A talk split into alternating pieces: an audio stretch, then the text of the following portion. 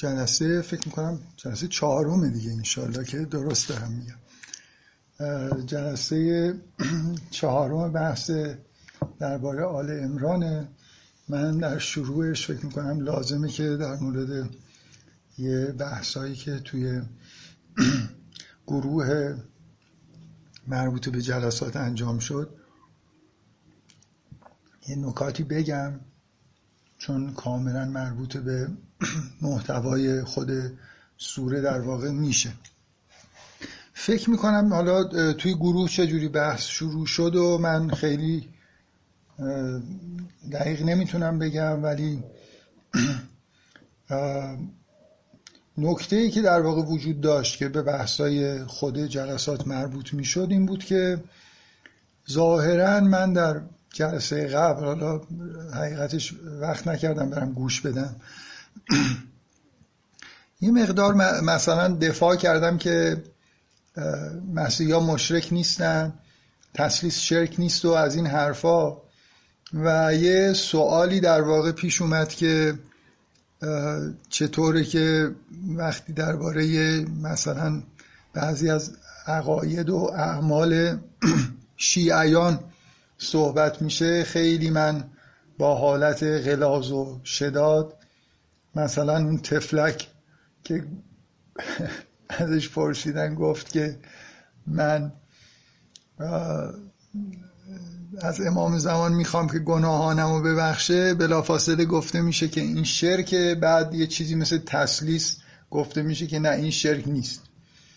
من فکر میکنم توضیح مختصری به صورت تلگرافی دادم و چون سوال مهمیه فکر میکنم که اگه این ابهام تو ذهن دیگرانم ایجاد بشه خیلی بده، فکر میکنم که لازمه یه چیزایی در موردش بگم.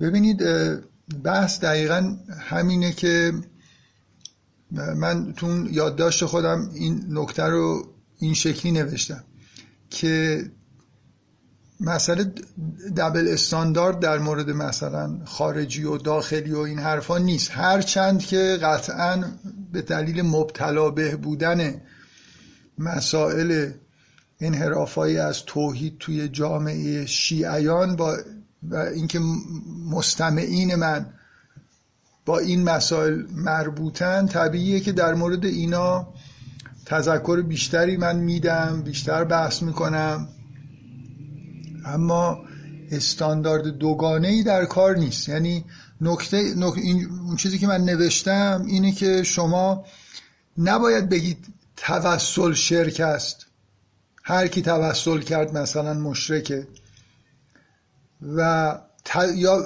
مشابهش بگید تثلیث شرکه. هر دوتا خیلی اعمال و عقایدی هستن که میتونن شرکالود باشن، مخصوصا تثلیث. واقعیت اینه که حالا چی میگن تعارف کنار بذاریم، توجیه کردن توسل راحت تر از تثلیثه. تثلیث بالاخره اعتقاد به اینه که خداوند سه وجه داره. من یه بار داستان رو تعریف کردم که وقتی که مدرسه میرفتم یه کتاب تبلیغی مسیحی خریده بودم، ببینم مسیحی ها مثلا تو کتابای خودشون، چون تبلیغات اینکه مسیحیت رو از طریق کتاب مسلمون ها یاد بگیریم بفهمیم چی میگن، خب یه خورده اشکال داشت به نظرم. اینکه توی کتابای خودشون چجوری می نویسن، یادم این از اون کتابه که مکعب کشیده بود و تأسیس و توضیح داده بود که این یه چیز سه وجه مثلا داره، از سه طرف میشه بهش نگاه کرد، و اون مثال جالبی که زده بود این بود که پدر، پسر و روح القدس رو میگن سه تا، چرا جمع میکنید؟ یکی به اضافه یکی به اضافه یک میشه سه، چرا ضرب نمیکنید؟ یک ضرب در یک ضرب در یک میشه یک. همین که ببینید، همین که یه عقیده ایه، همونطوری که در قرآن نوشته شده، اصلا خیلی خودشون هم نمیدونن چی دارن میگن. احساسشون اینه که این مسیح آدم به معنای مثلا متعارفش نبوده، یه جوری جلوه مثلا، حالا جلوه خدا که یه چیزیه در نظر اونا حالا تسلیس رو اینجوری در واقع سعی میکنن توضیح بدن. یه چیزیه که سه, سه جور جلوه کرده. روح القدس مثل روح الله، این مسیح هم تجسد مثلا خداوند به صورت انسانه، و پدرم که حالا مثلا زرع دیگه یا بچه دیگه ای. اگه از من انتظار دارید بگم این حرفا معنی داره، درستن که خب چیز معنی داری ما سگانه چیزی نداریم، ولی اگه میخواید بگید که هر کی این حرفا رو زد حالا حتما دیگه مشرکه، من فکر میکنم که این حرفم نمیشه زد بنا به قرآن. میخوام ببینید شما قرآن برای ما حجته. مسیحی های زمان پیامبر همون مسیحی های قرن ششم قرن هفتم، اینا همونایی هستن که در واقع ارتدوکسن. اینجوری نیست که حالا فکر کنید اطراف پیامبر یه افراد خاصی هستن. درباره مسیحیت به طور کلی قرآن داره صحبت میکنه، تسلیس رو هم اینا قبول دارن، ولی میبینید که برخورد این نیست که اینا جزو چون تسلیس رو قبول کردن جزو مشرکینن. در واقع صورت مسئله اینه که اینو برای خودتون اینو حل کنید که یه عقیده‌ای درسته که عقیده غلطیه، عقیده انحرافیه، ولی وقتی میبینید که تلاش میکنن، الان شما مسیحی‌ها رو نگاه کنید، تلاششون اینه که توحیدی درک بکنن. حالا یه چیزی مثل این که از آبایشون به ارث رسیده، خیلی هم معلوم نیست چیه. بالاخره یه مسیح احساس نمی‌کنه سه تا خدا بودن که جهان رو خلق کردن. یه خدایی هست که جهان رو خلق کرده، همون خدایی که اسمش در تورات یهوه است. نمیگن اون یه خدای دیگه است. همون خدا جلوه دیگه‌ای به صورت روح القدس داره، چه جلوه‌ای به صورت مثلا حضرت مسیح داره. حالا ما در مورد حضرت مسیح چی میگیم؟ مثلا میگیم حضرت مسیح خلیفه خداست. به یه معنای جلوه واقعا انگار انسانیه که به جای انسانیه که نگاهش نگاه خداست، همون حرکت دستش انگار دست دست خداست. این چیزایی که در مورد امامای ما میگن، این که تمام وجودش انگار پر از خداست، نگاه کنه با همون زاویه انگار داره نگاه میکنه که خداوند داره تو رو میبینه، نه اینکه این خداست. ولی یه چیزی بالاخره اون حسی که ما نسبت به خلیفه کامل خدا، این که اصلا اختیارات الهی بهش داده شده، فقط مسئله نگاهش نیست، مسئله اینه که میتونه کارهای خداوند رو انگار در زمین بکنه. یه کیفیتی داشته، اینا به اشتباه افتادن، حالا یه چیزایی سرهم کردن. در تمام ادیان اینجور عقاید انحرافی به وجود میاد. در شیعه هست، سنی هست، در نمیدونم مسیحیت، یهودیت. نگاه قرآن، برخورد قرآن این نیست که به محض این که دیدید که مسیحی ها یه عقیده شرک آلودی مثل تسلیس بهش معتقدن، بگید که مسیحی ها دیگه اهل کتاب نیستن جز مشرکینن. مطلقا اینجوری نیست. عین همین برخوردی که سلفی ها با شیعیان میکنن. دو تا عقیده شرک آلود توی مثلا شیعیان پیدا میکنن که آره اینا نمیدونم تمام مدت به جای خدا با ائمه دارن راز و نیاز میکنن و سر قبر که میرن اینجوری میکنن و هفت تا یک کلاغ چهل کلاغ میکنن و هم بلا فاصله میگن آره اینا رافضی هن، مشرکن، مهدور الدمن، میشن جزو اغیار. اینطوری بخواید در مورد توحید برخورد بکنید میشید سلفی. اگه بخواید برای مج... به مجرد اینکه یه عقیده ناجوری یه جایی پیدا کردید که از توحید دور شدن بگید که اینا مشرکن، احکام مشرکین رو براشون در واقع بخواید اجرا بکنید، این چیزی نیست که در قرآن میبینید. همین الان تو سوره آل عمران مسیحی‌ها عقیده به تسلیس دارن، میبینید همین مسیحی‌ها یه جایی تو قرآن دارن مدح میشن. اینو باید من میخوام بگم صورت مسئله رو بفهمید که تسلیس هست. بعد از اون طرف معنیش این نیست که با تسلیس مدارا کنیم، بگیم نه این حرفایی که شما میزنید مثلا اشکال نداره. خب معلومه که خیلی اشکال داره. توسلاتی که مردم در مردم شیعه میکنن همش اشکال داره. هزاران کار الان توی کشور ما به وسیله همین مردمی که شیعه هستن انجام میشه و تمام اینا اشکاله و باید هم گفت قرآن گاهی میبینید شدید و لحنم میگه، اینطوری نیست که مماشات نمی کنیم با یه عقیده انحرافی، ولی تکفیری هم نیستیم که به محض اینکه یه فرقه یه انحرافایی داشت بگیم آقا کلا شما از حیز انتفاع ساقط شدید، مثلا کلتون رو باید برید، یا اصلا اسم مشرک در موردشون بگید اینا جزو مشرکینن. این تفاوت بین این برخوردها، یعنی اولا اولا تسلیس و توسل هیچ کدومشون شرک نیست، چون جنبه توحیدی میشه توجیهات توحیدی براش آورد، باید اخطار داد تا اینکه برن سمت اگه میخوان توسلی بکنن خیلی محتاطانه، اونطوری که به هیچ وجه چیز نداشته باشه، به اصطلاح شایبه شرک درش نباشه یا کم باشه. نباید گفت ولی نباید گفت اگه کسی توسل کرد، کسی تسلیس و قبول داشت جزو مشرکینه. یه مقدار اینجا تفاوت در واقع استاندارد دوگانه در اینجاست که شما یه مکتبی رو به دلیل عقاید، اینکه یه عقاید شرک آلودی وارد شده یا اعمال شرک آلودی انجام میدن تکفیر نباید بکنید، جزو مشرکین نباید قرار بدید تا وقتی که همچنان به کتاب خدا دسترسی دارن. حالا میخوان شیعه با مسئله شیعه سنی باشه، میخواد مسئله مسیحی و یهودی باشه، ما این مکاتب رو، فرقه ها رو تکفیر نمی کنیم، مشرک نمیدونیم، جزو مشرکین نمیدونیم، ولی میدونیم در تمام فرقه ها گرایش های شرک آلود وجود داره، با اونا باید مبارزه کرد، باید در موردشون حرف زد، اخطار داد، تا اینکه اینا سوق پیدا بکنن که یا کنار بذارن یا اگه کنار نمیذارن خیلی محتاط بشن.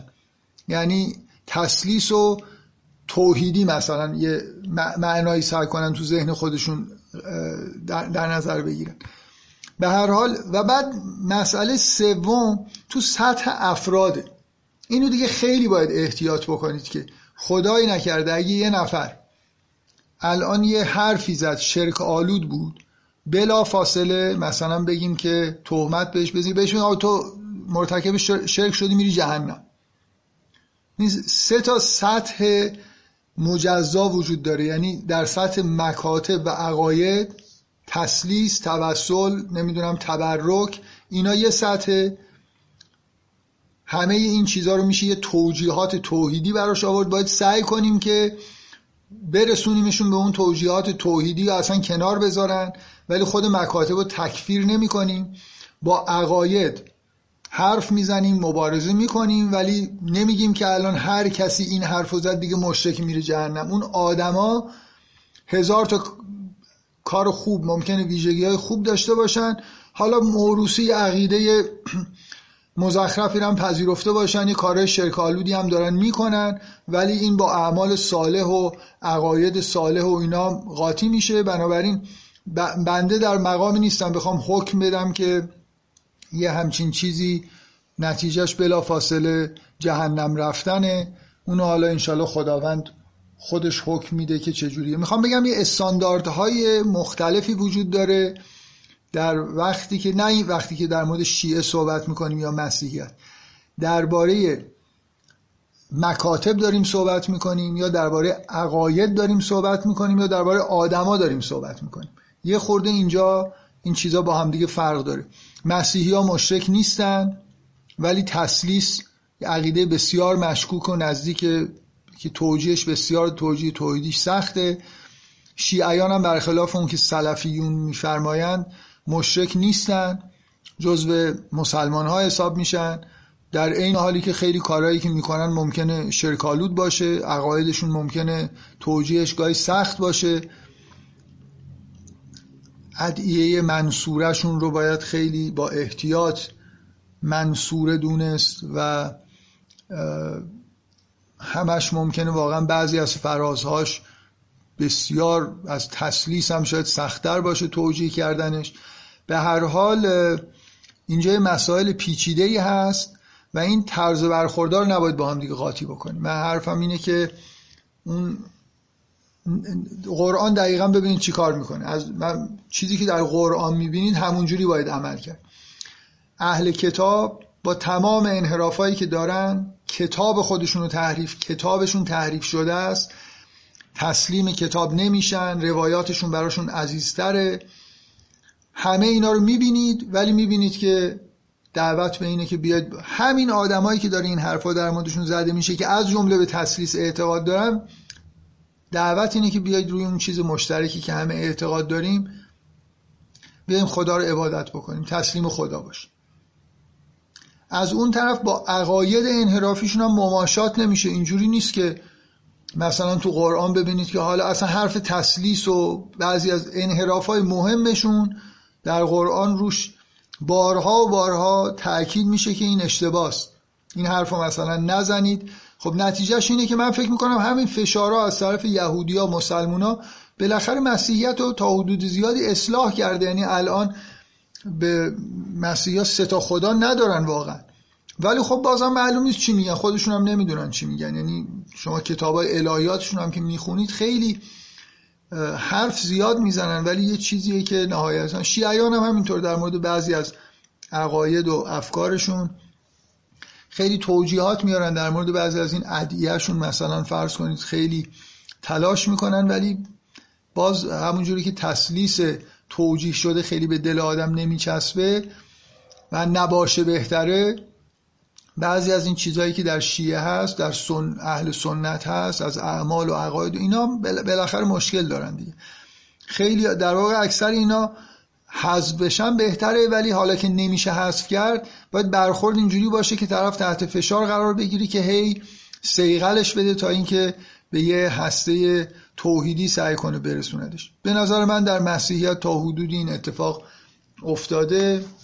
اگه تسلیس و اینا رو میتونستن کنار بذارن خیلی بهتر بود، ولی اگه نه بالاخره حالا تأکیدشون روی توحید خیلی زیاده دیگه. یعنی میبینید شما الان که الهیات یک کتاب عرفان مسیحی بردارید، خیلی وقتا نگاه میکنید ببینید خیلی نزدیک به عرفان اسلامی. من یه نکته‌ای که دیروز به ذهنم رسید، حالا دیگه توی گروه ننوشتم، مثلا فرض کنید یکی بیاد بگه آقا اصلا فرض تجسد خداوند به صورت انسان، چون بحث تجسد در واقع مطرح میشه، این کفر و شرک و این حرفا. به ذهنم رسید که حالا یه آدم خیلی خیلی موحدی که خدا رو خیلی خیلی مجرد و دور از این عالم میبینه، مثل مثلا عقایدی که در هند و چین و جنوب شرقی آسیا مثلا بودیسم و هندویسم و این چیزهای شبیه این وجود داره که خداوندشون خیلی موجود و مجردی و خیلی کاری به ما نداره، اونا ممکنه در ما یه چیزهایی شبیه تجسد ببینن و ما رو مشرک بعد فرض بکنن. مثلا بالاخره این که شما میگید که خداوند طبق آیات قرآن در با حضرت موسی تکلم کرده دیگه، نه با واسطه فرشته وحی، یه آتشی بوده و از اون آتش یه ندایی اومده و گفته انی انا الله. خب بیایید حالا اینو بگید که این یه جور بالاخره انگار این صدا کلام خدا داره حالت جسمانی پیدا میکنه. اون داستانو یا باید توجیه کنید که این صدا در روح موسی پیچید، یا اگه واقعا از شجره ندایی برخاست که این تجسده، پس اینم لابد شرکه. میخوام بگم یا عقیده‌ای که ما درباره صفات الهی داریم که یه جور گوناگونی در واقع ذات خداوند به صورت‌های مختلف جلوه میکنه، ممکنه حالا مسیحیان بیان بگن آقا اینم یه جور ما سه جلوه داریم شما صد تا جلوه دارید، مشرکتر از مایید. میخوام بگم یه پیچیدگی هایی در توحید هست، در این رابطه بین وحدت و کثرت. نمیشه کثرت رو انکار کرد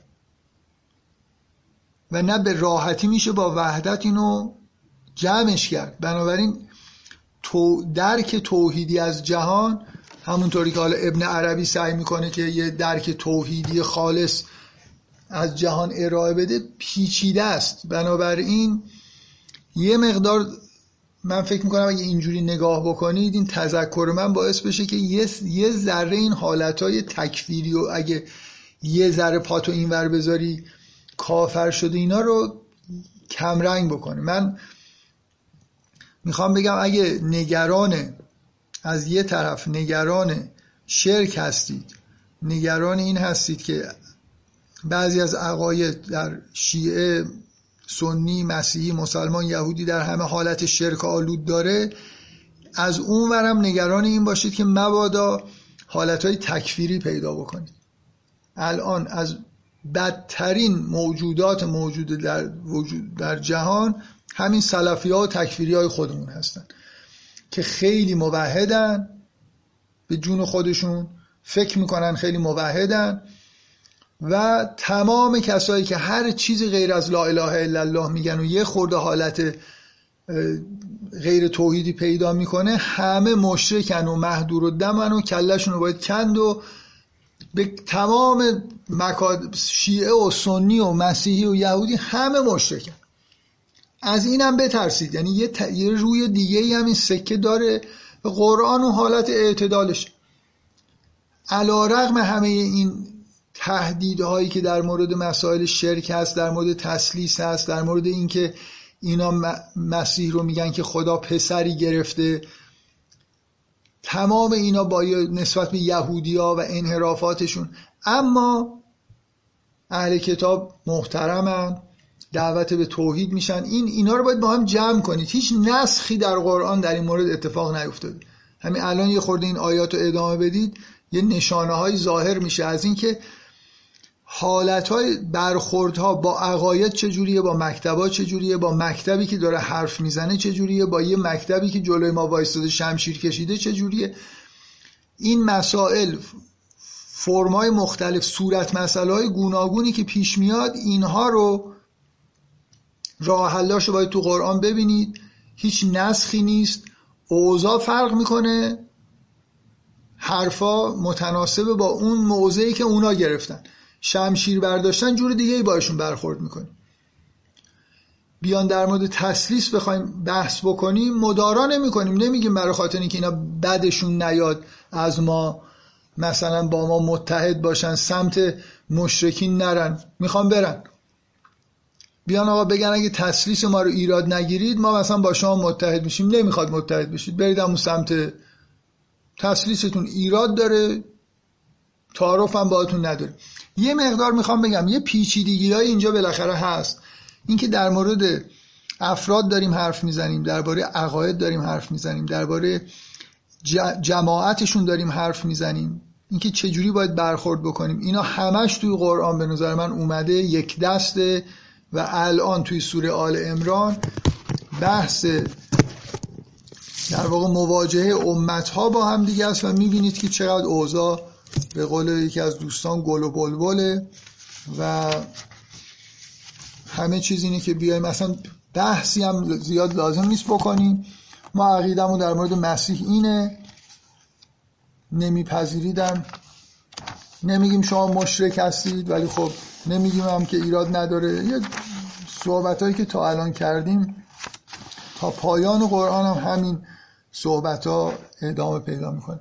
اگه کسی سوالی داره در ادامه این بحث فکر کنم همینجا بپرسید، وگرنه من شروع می‌کنم درباره خود سوره صحبت کردن.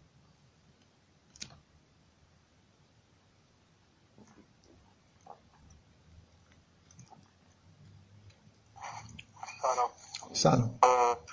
یه سوالی حالا مطرح میشه، نمیدونم چقدر اینجا جاش هست، ولی اون سوال برام همیشه بوده که پس اون شرکی که تو قرآن اینقدر مذمت میشه، حالا اون مشرکی که مشرکینی که زمان پیامبر بودن آیا در زمان ما اصلا مصداقی دارن؟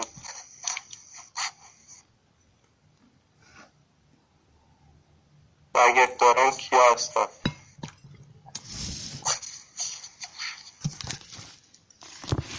سوال خوبیه که آیا بت پرستی به اون معنایی که قرآن میگه وجود داره یا نه. شما اگه فرقه دینی در دنیا میشناسید که واقعا اعتقاد داشته باشن به این که چند خدا وجود دارن و برای باد و باران و نمیدونم اینا یه دعاهای مخصوص الهه هایی داشته باشن که متاسفانه همچین فرقایی هست، اینا مشرکینن، جزو مشرکین حساب میشه. ولی موضوع اینه که ما با مشرکینم برخلاف اون تصور عمومی که وجود داره جنگ نداریم و قرار نیست بزنیم داغونشون بکنیم تا جایی که بس. آره بله مش... بله مش... آیات اینجوری شهید الله وجود داره که مثلا شرک تنها گناهی که بخشیده نمیشه. بله آره قبول دارم. در مورد در همون آدم آدمایی که توی ادیان هم هستن عقاید شرکالود دارن، اعمال شرکالود انجام میدن، خب اینا مشکلات آخرتی پیدا میکنن. اینکه شوخی نداریم با مسئله شرک و توحید. اینطوری ببینید، این که من میگم که شما آدمی که مرتکب شرک میشه عقی... تسلیس توسل میکنه کاملا شرک آلود. حالا مثال از شیعه بزنم یه عده بعدشون میاد. الان مسیحیه که میره جلوی تمثال حضرت مریم وای میسته میگه ای مادر مقدس به من مثلا بچه بده، خداحافظ دیگه. این, این یعنی چی؟ جلو اونجا وایستادی از مریم مقدس داری بچه میخواد؟ آخرتی نگاه کنید. اینا اگه طرف واقعا عقایدش اینجوریه چیزی برای جبران هم نداره، میدونید، یعنی کلا همین الان مسلمون ها، مسیحی ها، یهودی ها اکثرشون مشرکن. اکثر کسایی که عیناً اصلا تو قرآن نوشته که ایمان میارن اکثرشون مشرکن به درجات مختلف.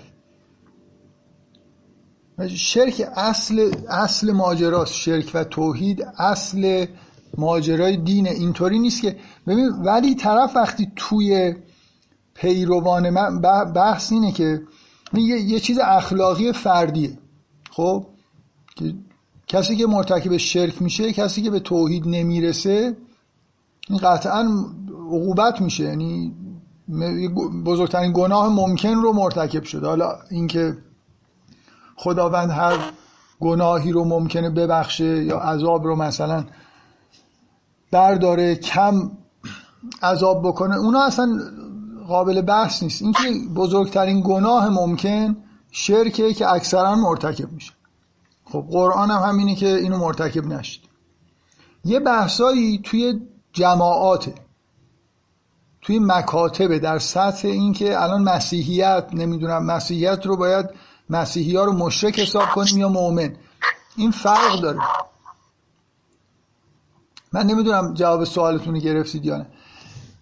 اصل ماجرا شرک و توحیده.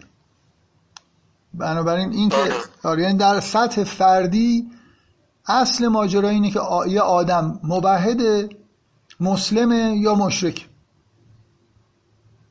من فکر میکنم با توجه صحبت خودتونم تعریف کنم سوره آل عمران بود. خیلی مت... فرق نداشتیم بین اینکه یه چیزی سیستماتیک بشه و تبدیل به فرهنگی بشه یا اینکه در سطح فردی حالا عقاید یا گفتار فردی بمونه.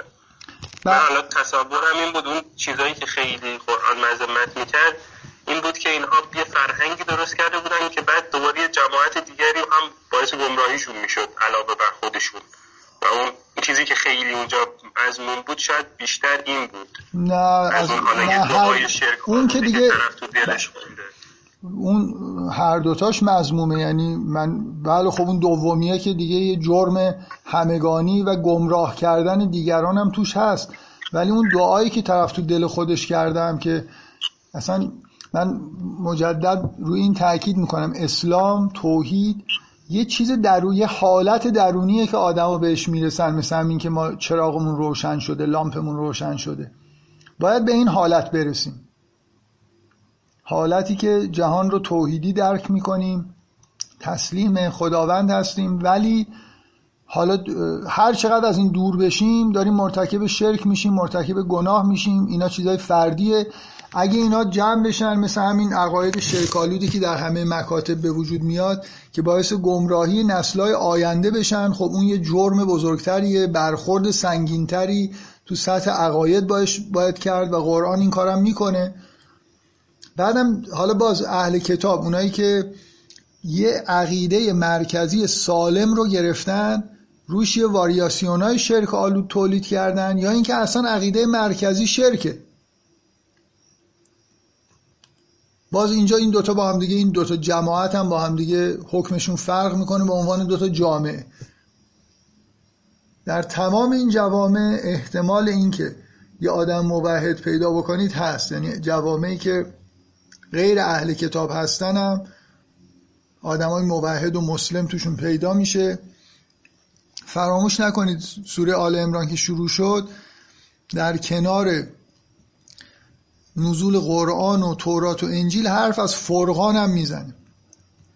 در قلب جنگلای آمازون که شرک جریان داره، خب اونجا ممکنه یه آدمایی پیدا بشن که به دلیل اون مثلا تینت پاکی که دارن، آدمای خوبی هستن، گرایش‌های توحیدی پیدا بکنن، از ما هم خیلی جلوتر باشن، از ما که حتما کسی همه جلوترن. ولی منظورم اینه که اون مثالی که زدم که یه نفر با دست پیچو پیچا رو باز کرده، خیلی هم عزیزن دیگه. طرف بدون هیچ تعلیمات دینی و کتاب و آموزش دعا و نمیدونم عبادت، خودش به یه دیدگاه توحیدی رسیده. کما اینکه خب بعضی از پیامبران یه همچین ویژگی‌هایی داشتن که استاد مستقیم شاید برای رسیدن به توحید نداشتن.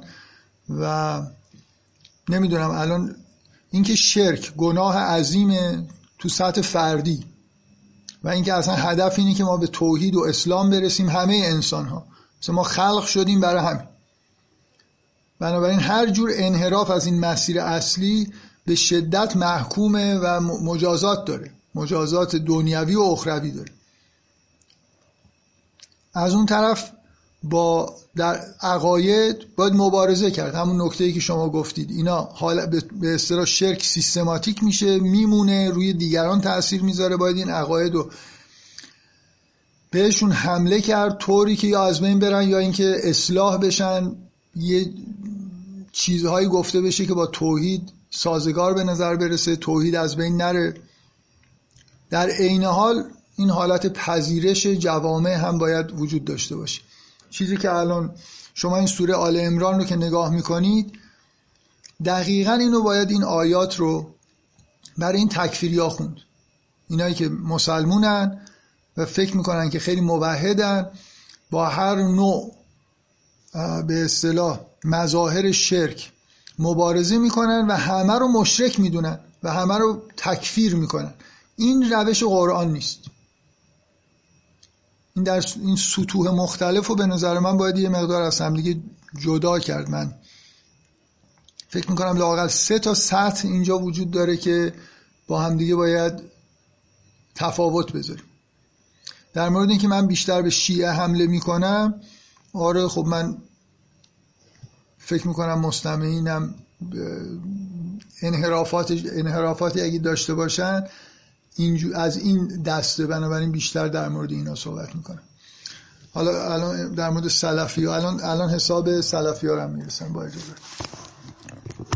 من مونده بودم که بحث و ادامه بدم، وسطش این حرفا رو بزنم. یعنی تصمیمی که تو همین لحظه آخر نگرفته بودم این بود که از اینجا شروع کنم یا اول سوره رو ادامه بدم.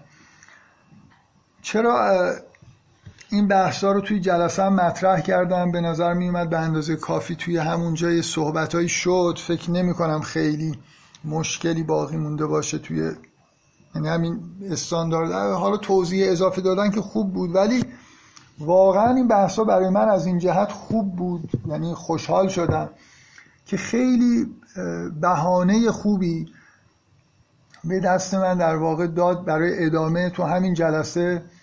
شاید اگه جلسه قبل دو صفحه بیشتر خونده بودیم، اصلا این بحثایی که شد ما رو تو آستانه این قرار میداد که وارد ادامه سوره بشیم. فقط من از برنامه خودم عقب افتادم و الان یه دو صفحه ای رو باید بخونیم که ای کاش قبلا خونده بودیم. چرا اینطوریه؟ ببینید تمام این حرفایی که داریم، من مجدد میخوام اخطار کنم به خودم و شماها که برای خودمون میشینیم بحثای نظری میکنیم، خیلی اهل احتجاج و محاجه هستیم و خیلی هم فکر میکنیم که این چیزا مهمه.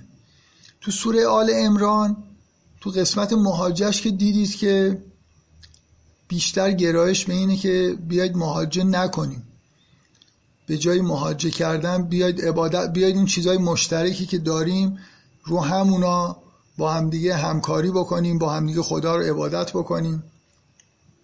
به جای اینکه محاجه بکنیم بذارید ما عقاید درست خودمون رو میگیم، شما هم عقاید خودتون رو بگید.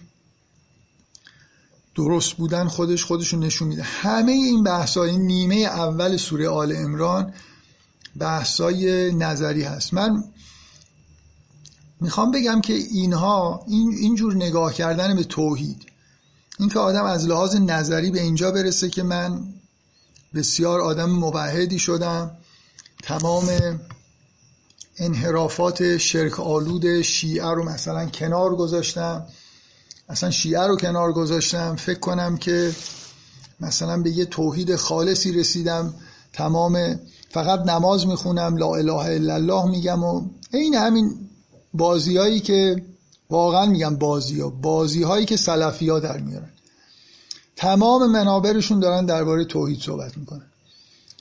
انگار که موحد بودن یعنی درباره توحید حرف زدن و یه چیز نظریه در مورد در حد اعتقاده.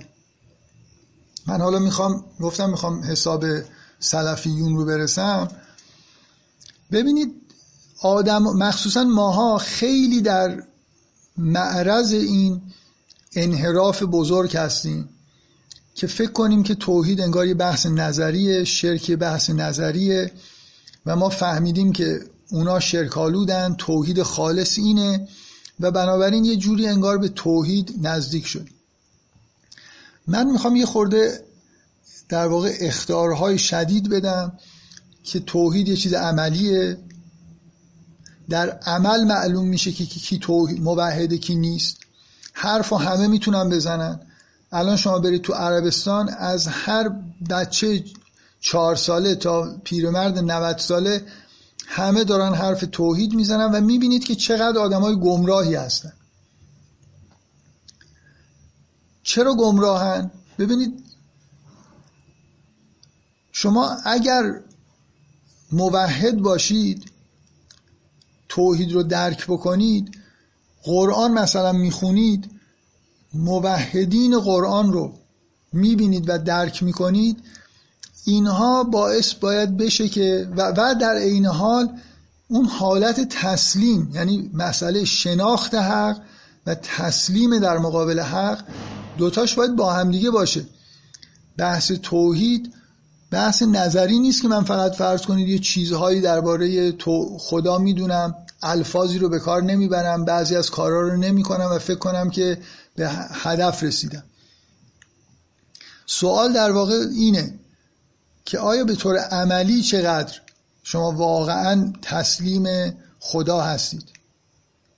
و این معلوم نمیشه به غیر از اینکه تو زندگی خودتون آزمایش هایی که پیش میاد، موقعیت هایی پیش میاد که باید یک کاری بکنید که ممکنه کار بسیار سختی باشه، گذشتن از جان باشه. اونجا باید ببینیم ما چند مرد حلاجیم. این که من از صبح تا شب نشستم الله الله لا اله الا الله هم بعد از این مدتی به نظرم میرسه خب یه مقدار شایبه شرک داره، بالاخره لا اله الا الله انگاری اصلا یه الهی ممکنه باشه که ما نفیش بکنیم. همون بهتر که از صبح تا شب بشینیم فقط بگیم الله الله، اصلا چیزی به غیر از نام خدا نبریم و نبینیم. همین آدم فردای موقعیتی پیش میاد، یکی از اولیاء خدا جلوی چشمش دارن سر میبرن و این آقام راشو میکشه میره در غار زندگی میکنه، عبادت توحیدی میکنه، همش هم قرآن میخونه و اگه توی موقعیتی لازم بشه یه کاری بکنه نه تشخیص میده که اون کار رو باید بکنه یا نه، و اگر هم تشخیص بده به جای اینکه بره جان خودشو به خطر بندازه راهشو میکشه میره. توحید اینجوری معلوم میشه. توحید اینجوری معلوم میشه که شما الان ابراهیم های آدم های مشابه ابراهیم در زمان خودتون رو اگه ببینید میشناسید. اینکه برید توی پستو بشینید قرآن بخونید، خیلی با ابراهیم حال بکنید، خیلی با نمیدونم نوح و پیامبران حال بکنید، بعدن اگه اطراف خودتون یه آدمی ظهور کرد که اهل حق بود، جزو اولیاء خدا بود، ببینید میشناسید، میفهمید اگه بخوان مثلا بگیرنش، دستگیرش بکنن، کتکش بزنن، وظیفتونه که برید ازش دفاع بکنید، جون خودتون رو به خطر میندازید. اصلا یه همچین آدمایی وجود ندارن یا دارن. شما زمان امام حسین بودید، درک میکردید که باید برید بجنگید. میدونید خیلی از آدمای شبیه سلفی ها بودند که خیلی اهل توحید بودند، تمام روز تا شب عبادت میکردن، قرآن میخوندن و زمان امام حسین بودن و نرفتن با امام حسین، دعوت هم شدن نرفتن با امام حسین بجنگن، چون نفهمیدن باید برن اونجا بجنگن، نفهمیدن امام حسین مثل پیغمبرهای توی قرآنه. خیلی مرید ابراهیم بودن. من برعکس اون حرفی که تو گروه نوشتم و میخوام بزنم، شمایی که قرآن میخونید خیلی مرید ابراهیم و نمیدونم، به خودم هم دارم میگم اب... کیف میکنید ابراهیم و مسیح و موسی و آ اینا، اصلا پیامبران و مقدس و اینا، این آدمایی که این چیزا رو خیلی براشون انگار جا افتاده و این آدما رو میشناسن، بعد از پیامبر کسایی که باقی موندن از صحابه، بینشون آدمای شبیه ابراهیم و اینا نبودن، تفاوت‌های کیفی نداشتن. این اولیاء خدا باقی نموندن بعد از پیامبر، پیامبر که رفت بقیه همه همسط بودن. این اختلاف شیعه سنی از اینجا شروع شد، اینا همسط نبودن، اینا بعضی از کسانی که باقی مونده بودن مثل همین پیامبران دا... اینا آدمای پشت پرده خبرایی بود، اینا مثل این آدمایی بودن که توی قرآن ما میبینیم اکثریت قاطع صحابه نبودن. اینکه برادرای اهل سنت همه صحابه رو میگن همه یکی ان، همه با هم، فقط مثلا انگار یه ملاک ابجکتیوی در نظر میگیرن که خب حضرت علی چون از همه زودتر ایمان آورد نامبر وان میشه، بعد همینجور به ترتیب تاریخ نام شماره بزنیم، هر کی چه ماهی چه سالی ایمان آورده، اینا مثلا بشن نفرات بعدی تا نفر هزارم، بگیم همشون محترمن. این که من درک بکنم، اگه من قرآن رو خوندم، ببینید آ... این یه اشتباه بزرگی اگه فکر کنید که سرتون رو ببرید تو قرآن، در قرآن زندگی بکنید، توی غار برید عبادت بکنید، کار تمومه. همون موقع که تو غار دارید عبادت میکنید، امام حسین دارن میکشن، نباید تو غار باشی، نمیتونی خودتو بری قایم بکنی. در زمینی اتفاقایی میفته، اهل حق رو باید بشناسی. اگه اولیاء خدا الان هستن و من اصلا اطلاع ندارم، الان یه اتفاقی در جهان افتاد، الان یه اتفاق بزرگی در جهان افتاد، جنگ شد، خواستن شا... شاید یکی از اولیاء خدا یه دعوتی یه جایی کرد، این که به گوش من نرسه، گوش خودم رو بگیرم یا بفهمم و نرم، اینا اینا مسائلیه که من من نمیتونم.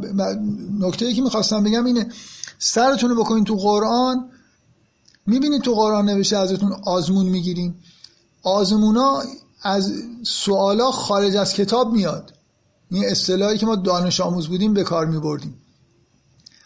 سوالی که سوال آزمونی نیست که ابراهیم فلانجا رفت چی کار کرد که بری کتابو نگاه بکنی، ابراهیم به موسی درست میگفت یا فرعون.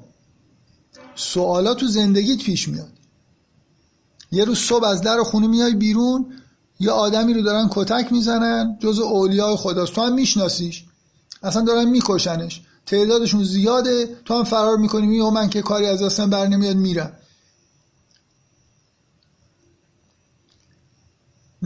نکته توحید اینه، شما هر چقدر میخواید عبادت بکنید، هر چقدر میخواید سرتون رو تو کتاب بکنید، پیامبران رو به شما معرفی کردن که اهل حق اولیاء خدا رو سعی کنن به شما معرفی بکنن. یه همچین جریانایی توی دنیا هست، بشناسید اینا رو. در زمان شما هم اتفاقای، در دوران شما هم اتفاقای ممکنه بیفته. الان اینکه کجای دنیا داری زندگی میکنی، ما خیلی مبسوط الید شدیم، مثل حضرت یوسف که میگه که بهش امکان اینو دادیم که هر جایی بتونه برای خودش در زمین زندگی بکنه. ما الان هممون مثل حضرت یوسف راه داریم، به اطراف و اکناف دنیا میتونیم سفر بکنیم. کجا رو انتخاب کردیم برای زندگی؟ چی کار داریم میکنیم؟ انتخابایی که تو زندگیتون میکنید اینا چیز آزمونایی که شما دارید میگذرونید. فهمیدن این که این که پیامبر فوت کرد با اطمینان شما باید اینو بدونید. اطراف پیامبر افرادی مثل شاگردان پی... افراد خاصی که پیروان پیامبران قبل بودن چند نفر بودن؟ معمولا کمتر از انگشتان دست. اونا اطراف پیغمبر کدوما بودن؟ اینکه همه صحابه در واقع کور بودن و ندیدن و نفهمیدن اینکه اولیایی هستن، پشت پرده‌ای وجود داره، همه اینا رو تو ذهن خودمون در واقع بگیم هر کی اطراف پیغمبر بود. به قول یکی از دوستان من الان گفتم ملاک ابجکتیو مثلا کی زودتر ایمان آورده سورت بکنیم امتیاز بدیم. یکی از دوستان یه بار میگفت که اونایی که بیشتر با پیغمبر دیده شدن، خب بعضی از این آدما چسبیده بودن به پیغمبر که بیشتر با پیغمبر دیده بشن برای اینکه اهدافی داشتن. بزرگترین اولیاء زمان پیغمبر شد یه بارم نیومدن کنار پیغمبر بشینن باش عکس بگیرن. بنابراین مسئله در واقع توحید اینه. شما آموزش میبینید، عبادت میکنید، قرآن میخونید، همه این چیزها رو در واقع طی میکنید، بحثای نظری میکنید، همه اینا سر جاش. یه جاهایی در جهانی که دارید زندگی میکنید، در دورانی که دارید زندگی میکنید، انتخابهایی باید انجام بدید. اونجاست که در عمله که معلوم میشه که عبادتتون، توحیدتون قبول بوده. ابراهیم واقعا ش... اگه ابراهیم رو کسی شناخته، اولیاء خدا رو در زمان خودش حداقل بعد از پیامبر اینایی که مونده بودن رو باید بشناسه. من اینو قبلا تو جلسات گفته بودم، تو گروه هم دیشب گفتم که خب این چه وضعشه که مثلا فرض کنید آدما شیعیان توسل میکنن به امام ها مثلا. خب اگه توسل میشه که چرا به ارواح مثلا پیامبران توسل نمیکنن؟ یا اینو بارها من گفتم، شما بالای منابر میرید یه بار نمیبینید تو این منابر شیعه که اینقدر دارن درباره اماما صحبت میکنن یه ذکری از حضرت ابراهیم هم از حضرت نوح هم بشه، در ستایش مسیح هم یه چیزی بگن. اصلا یه حالت انگار اونا مال کس دیگه است، اینا مال ما. مخصوصا از ائمه بیشتر از پیامبر میگن، چون باز پیامبر مشترک بین ما و سنی هاست. اینایی که مخصوص مخصوصا امام زمان چون دوازدهمیه دیگه معلوم میشه که شیعه دوازده امامیه، این از همه چیز داره، انگار بیشتر باید در موردش صحبت کرد. درست هرم وارونه است، یعنی از خدا باید بیشتر صحبت کرد، از پیامبران باید بیشتر باید صحبت کرد، بعد نوبت اولیا میرسه. ولی ما به دلیل همون چیزی که در قرآن اسمش بقیه، برعکسش رو بیشتر دوست داریم. حالا برعکس برعکس این حرفی که من تو جلسات قبل زدم اینه، آقایون محترمی که اینقدر شیفته پیامبران هستن، شیفته امام حسین هم هستید. اگه نیستید بدونید که پیامبران نشناس، اصلا اون پیامبران رو معرفی کرده بودن به شما که ب... که بتونید او... اولیا ولی شناس بشید، یعنی آدم شبیه اون پیامبران رو که میبینید درک بکنید. اگه زمان امام حسین هستید برید کشته بشید در رکاب امام حسین. آدمی که اونجا بود و نرفت و امام حسین رو نشناخت، این مشکل اساسی داره. یعنی تمام عباداتش و قرآن خوندنش همش کلکه در واقع. یه این که من فقط به طور مجرد و ذهنی من اخطاری که دارم میکنم، چون ما هممون که تو این جلسات هستیم و کسایی که گوش میدن همه آدمای نظری ذهنی هستیم، فراموش نکنیم که توحید در عمل معلوم میشه که به کجا رسیدید. تشخیصتون درسته، آدما رو میشناسید، راه حق رو میفهمید، اگه لازم باشه میرید کشته بشید در راه خدا. همین فردا اگه جلوی در خونتون الان آماده هستید برای شهادت، جدی دارم ازتون میپرسم، و اگه موحدید باید بگید من بارمو بستم. آدم موحد یعنی آدمی که هر لحظه بگه خدای من، موقعیتش پیش بیاد. اصلا من واقعا اینو دارم میگم، آدمی که عشق شهادت نداشته باشه، یعنی آرزوش این نباشه که موقعیتی پیش بیاد در راه خدا بمیره، مسلم در اسلامش چیز هست، یه خللی هست. نیمه دوم سوره آل عمران ماجرا اینه. نیمه دوم اینه که فکر به مؤمنین حالا داره میگه، فکر نکنید که همین جوریه، آزمایش پیش میاد، خدا جدا میکنه اون آدمایی رو که غالباً عاشق خدا هستن، بنابراین از خودشون گذشتن، نه از مالشون گذشتن، از جانشون گذشتن، اگه لازم باشه از خانوادهشون میگذرن، مثل حضرت ابراهیم. خانمای گروه آمادن بچه هاشون رو بفرستن در رکاب امام حسین شهید بشن، یا اگه یه ماجرایی در همین الان در دنیا اتفاق افتاد و بچه‌شون خواست بره، میرن میذارن بره، یا نه میگن حالا صبر کن، اینجا خیلی معلوم نیست که اینا برحق باشن، مسائل سیاسی پیچیده است.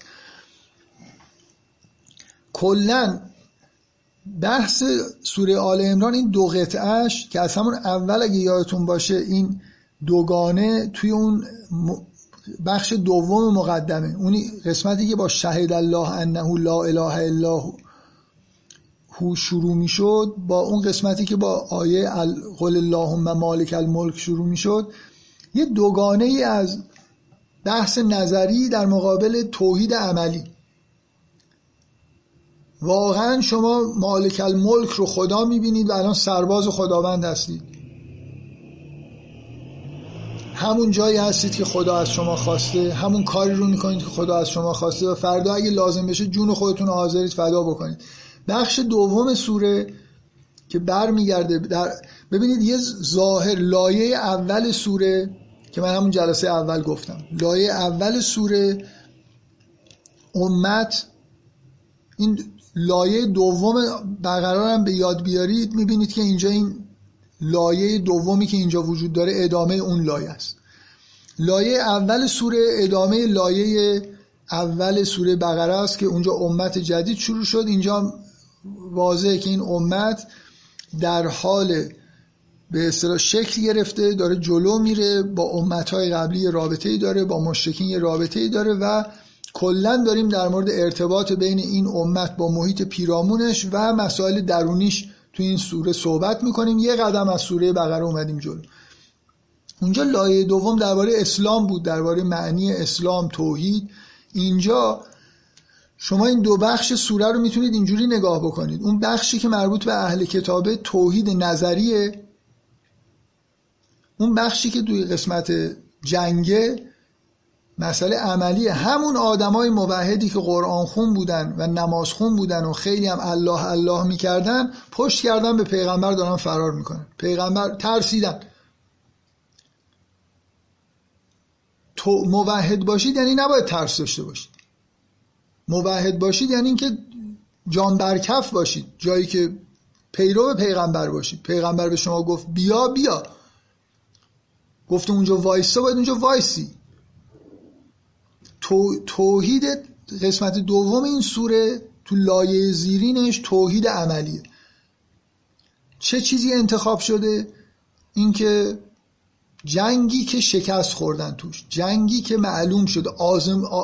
جنگ بدر اونقدر حالت آزمون نداشت که اینجا پیدا کرده. وسط جنگ دفعی اتفاقی افتاد، تعداد زیادی دارن کشته میشن، فرار میکنن، اینجاست که اون محک عملی توحید رو و اسلام رو شما دارید میبینید. اینا چند نفر با پیغمبر دور پیغمبر موندن، اکثرا فرار کردن. این اکثریتی که فرار کردن همه از لحاظ توحید نظری خیلی آموزش دیده بودن، خیلی هم اوضاعشون خوب بود. و بعد لحن قرآن رو میبینید که در مورد این افراد گاهی چطور در واقع صحبت میشه. و جالبه برای دوستان بسیار موحد نزدیک به سلفی که یهودی ها و مسیحی هایی که خیلی شائبه شرک دارن، اینا رو ببینید که وسط این آیات مربوط به جنگ ازشون تجلیل میشه که اونا بهتر جنگیدن. توحید عملیشون درسته یه خورده ایرادای نظری داشتن، ولی در عمل واقعا تسلیم امر خدا بودن، جانشون جان از خودشون گذشته بودن. حالا یه مقدار در تشخیص این که نمیدونم این کار درسته، این شایبه شرک داره، اشتباهایی داشتن، به اشتباه افتاده بودن در اثر آموزشایی که دیده بودن. به اونجایی نرسیدن که بتونن این آموزشای نظری رو به طور کامل از ذهن خودشون پاک کنن، ولی از لحاظ عملی درجه یک بودن. این جنبه توحید، این جنبه‌ای که مربوط به همین میشه که آیا شما خدا رو به عنوان حا... به عنوان مالک الملک در اعماق جان خودتون پذیرفتید، آماده اید برای اونجا. اتفاقا به... تو این نیمه دوم که مسئله مواجهه با کفاره و این لایه پررنگ آزمون آزمون عملی در زمینه توحید توش وجود داره، من نشمردم ولی شاید حدود بیست بار واژه موت و قتل میاد. اصل انگار سوال اصلی در توحید عملی اینه، حاضری بمیری، حاضری جون خودتو بدی، مال خودتو بدی؟ و بعد دو تا چیزه هی به مؤمنین از سوره بقره یادتونه چقدر میگفت که انفاق بکنید، انفاق بکنید. مقدمه مقدمه تو رسیدن به اسلام اینه که چیزی که داری رو در راه خدا بدی، عزیزترین چیزایی که داری رو در راه. الان یه تک مزرابی توی وسط این آیات هم بود، لن تنالوا البر حتی تنفقوا مما تحبون. یه تک مزرابی اون اول بود، زین للناس حب الشهوات من النساء. در حب دنیاست، ما چسبیدیم، هر چقدر هم الله الله بکنید تا این حب دنیا هست موحد نمیشید، مسلم نمیشید. حب دنیا رو باید کنار بذارید، باید بدید، مالتون رو بدید، آماده باشید که جان خودتون رو بدید، شاید لازم بشه از خانوادهتون بگذرید. من این نکته‌ای که گفتم گفتم میخوام یه مقدار حساب سلفیون رو برسم. سلفیون در زمان حاضر همین تیپ آدمای فکر میکنن خوشن به این که هی حرف توحید بزنن، فکر میکنن که بحثای این شرک اون شرک، توحید اینه، برن هی بالای منابر بگن و بگن. آخرش نگاه میکنی که چنان چسبیدن بعضیاشون به دنیا و چنان آرزوی مال دنیا دارن و آرزوی مقام دارن، ذره اون حرفای نظری ارزش نداره. ارزش اون جایی معلوم میشه که یه آزمون عملی پیش بیاد، سوال خارج از کتاب بدن، یه آدمی شبیه ابراهیم بیاد لازم بشه ازش دفاع بکنی، ببینیم میکنی یا نمیکنی. این سوره آل عمران این دوگانه رو داره. من برای اینکه دیگه خیلی سلفی ها ناراحت بشن میخواستم بگم این حسن سنت های شیعی رو فراموش نکنید که بولد شدن ماجرای عاشورا و اتفاقی که در کربلا افتاده، فرهنگی رو که بین شیعیان به وجود آورده، فرهنگ شهادت طلبی. یعنی یه شیعه مؤمن مقید به آداب مثلا تشیع که حالا خیلیاش ممکنه ایرادای نظری داشته باشه، ایرادای عملی داشته باشه، هزار جور ایراد داره، ولی یه کاری که میکنن مثلا هر روز یادی از امام حسین بکنن و بگن که یا لیتنا کنا معکم فافوز فوزا عظیما.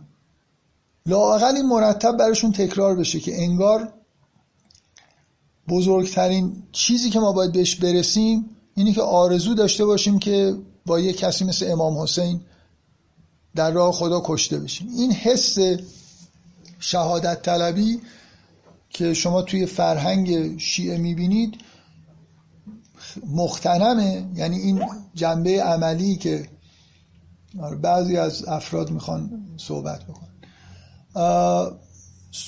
که مختنمه، هرچند که ممکنه باعث مشکلاتی هم بشه دیگه. یعنی شهادت طلبی بدون شناخت نتیجهش میتونه فاجعه باشه. طرف شهادت طلبه، میره خودشو یه جایی منفجر میکنه که یه عده آدمای بیگناه کشته بشن. من راستشو بخواید هیچ اصراری ندارم، فقط همون دو صفحه‌ای که مونده تا قبل از این بحث جنگ و اگه بتونیم امروز بخونیم کافیه. الان نزدیک فکر میکنم یک ساعت، اجازه بدید. آره یک ساعت من الان صحبت کردم، اگه یه ده دقیقه رو بحثم بشه هیچ اشکالی نداره، من میرسم اون دو صفحه‌ام میگم انشالله. بفرمایید اگه صحبتی دارید. سلام. سلام.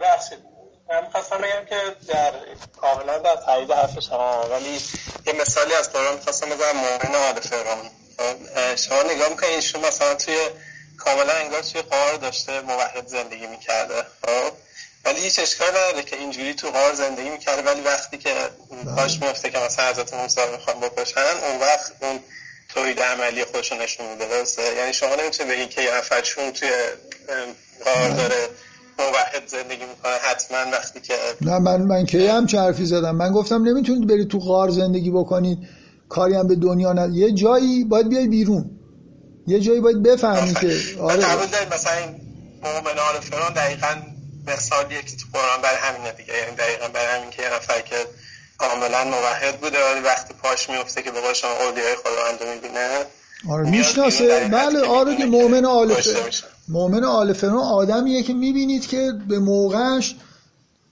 میفهمه و هیچ چیزی هم نداره، هیچ ابایی نداره، نه به مقامش چسبیده، هم حق رو میشناسه، همین که انگار منتظری همچین فرصتیه. یعنی خود موسی هم تو دربار بزرگ شده بود.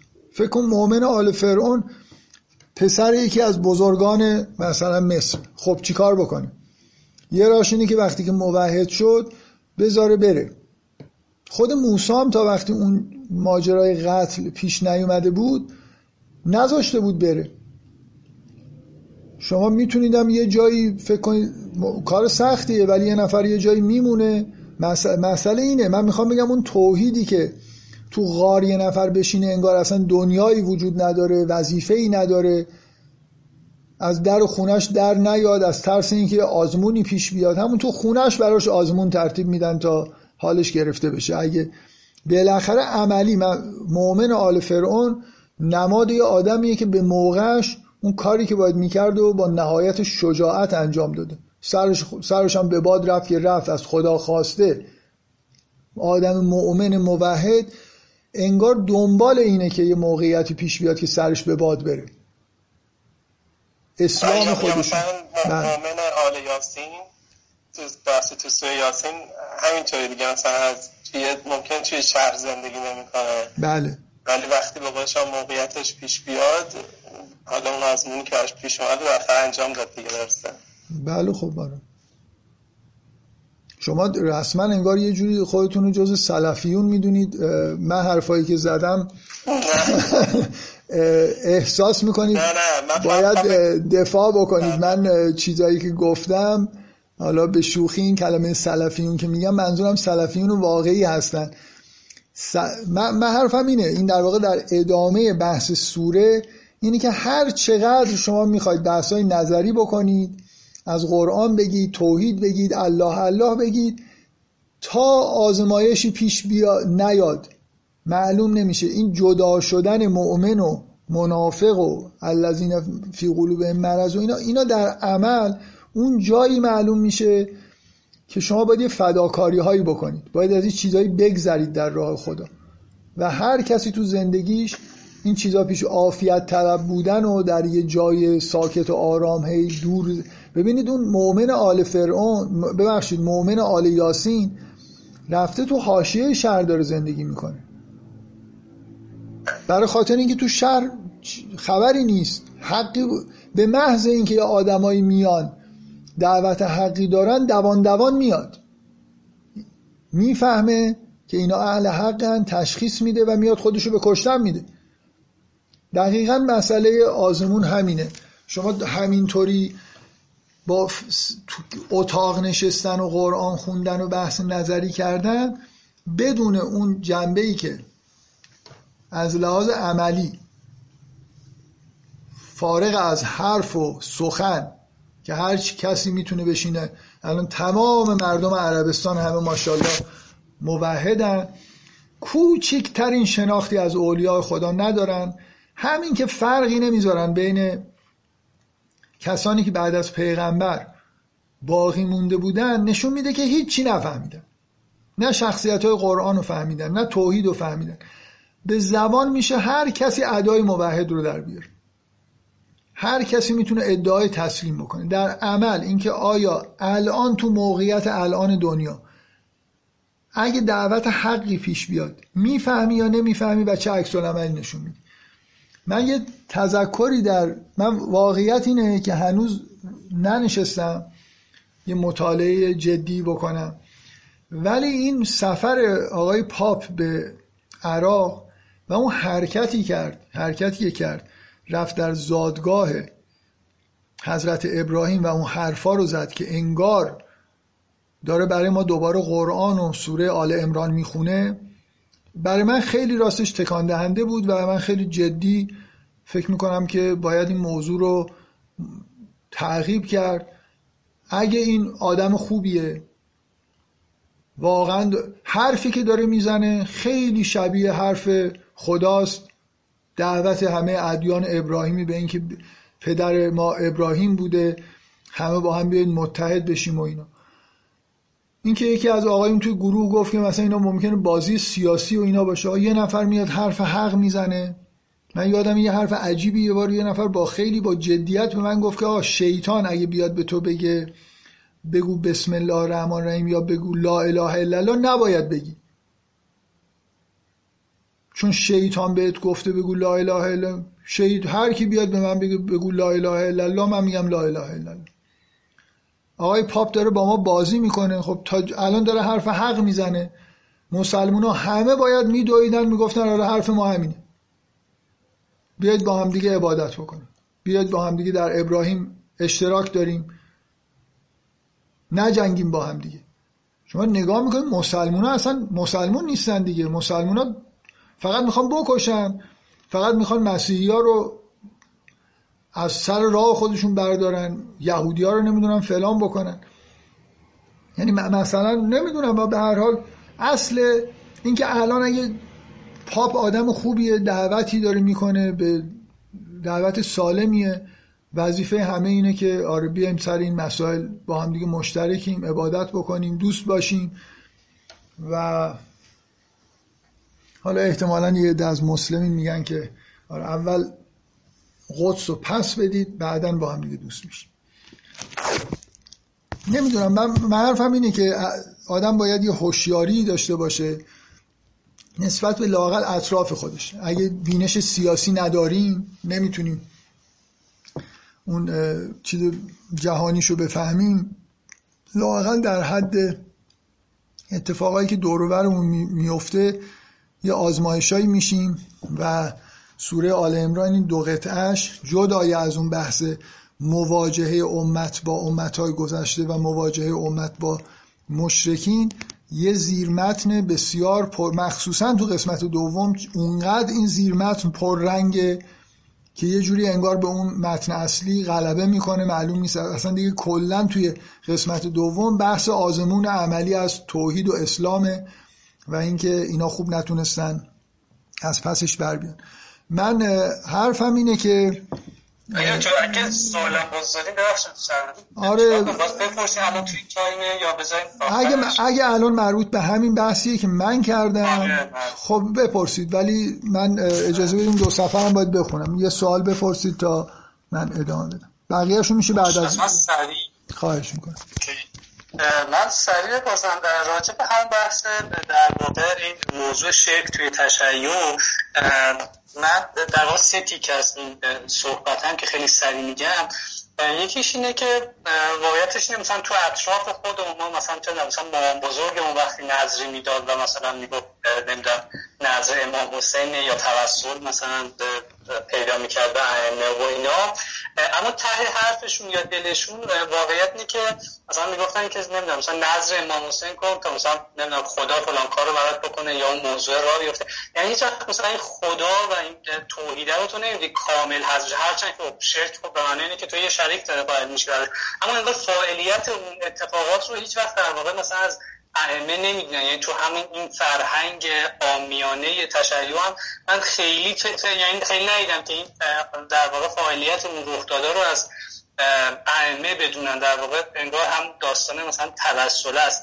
یه چیز دیگه که با اون تیکه دوم حرفم میشه اینه که مثلا توی محرم یا مراسم عاشورا و اینا من احساس می‌کنم بعضی از این اتفاقات و اینا تبدیل به یه مثلا فرهنگی شده، یه کالچری ازش در آوردیم، یعنی اصلا خیلی دینی نیست موضوع و فکر می‌کنم حتی خود عامه مردم هم اینو میدونن. یعنی مثلا اون آدمی که میره توی هیئت مثلا با یه روشی یا مثلا خیلی از اون هیئت‌ها شبیه کارناوال شده و اینا، مثلا توقع ندارن حالا اون آدم مثلا یه آدمی باشه که مثلا میزان دینداریش سنجیده بشه یا بگن آقا این الان نمازشون نخونده مثلا اومده هیئت. یعنی مردم دیگه به چشم یه مثلا فرهنگ عامیانه به یه سری از اینا نگاه میکنن و فکر کنم مثلا از دین و از مثلا توحید یکمی دارن سواش میکنن این رفتارها رو.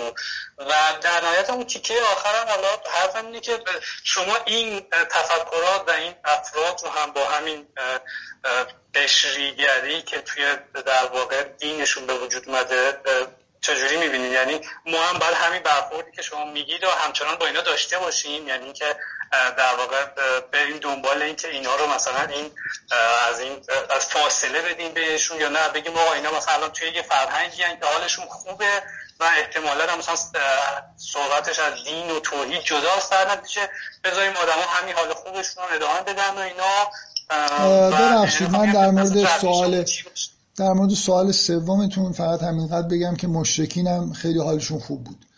هیچ مماشاتی با هیچ نوع عقیده شرکالود، رفتار شرکالودی وجود نداره. یعنی این که شبهه طرف میره زیارت میبینی که از امام رضا داره حاجتشو میخواد، حالا ته دلش اینه که از خدا داره میخواد، من نمیدونم توجیه یا واقعیت داره.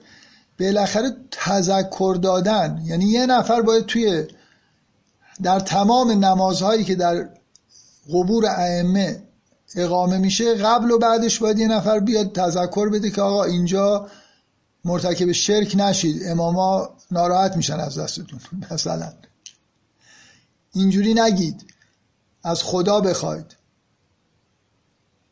مسئله اینه که مماشات این که بگیم حالا حالا شاید تو دلش مثلا یه چیز دیگه است. نظر که شما فرمودید، نظر چه اشکالی داره؟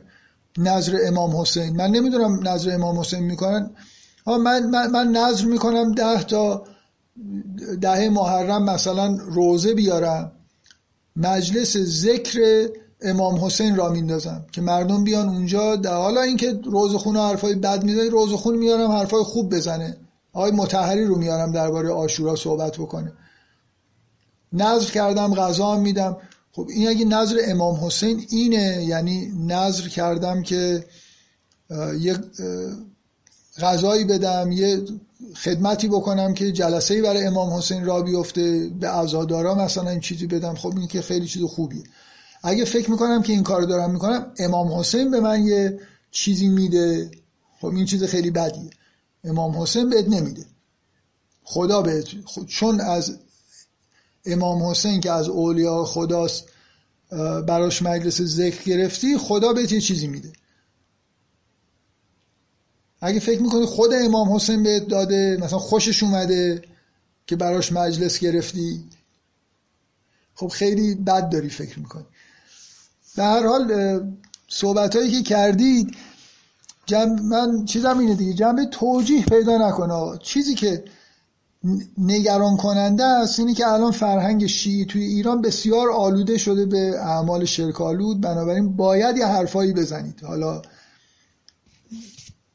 اینکه اینا ضد تشیع یا برای اصلاح تشیع.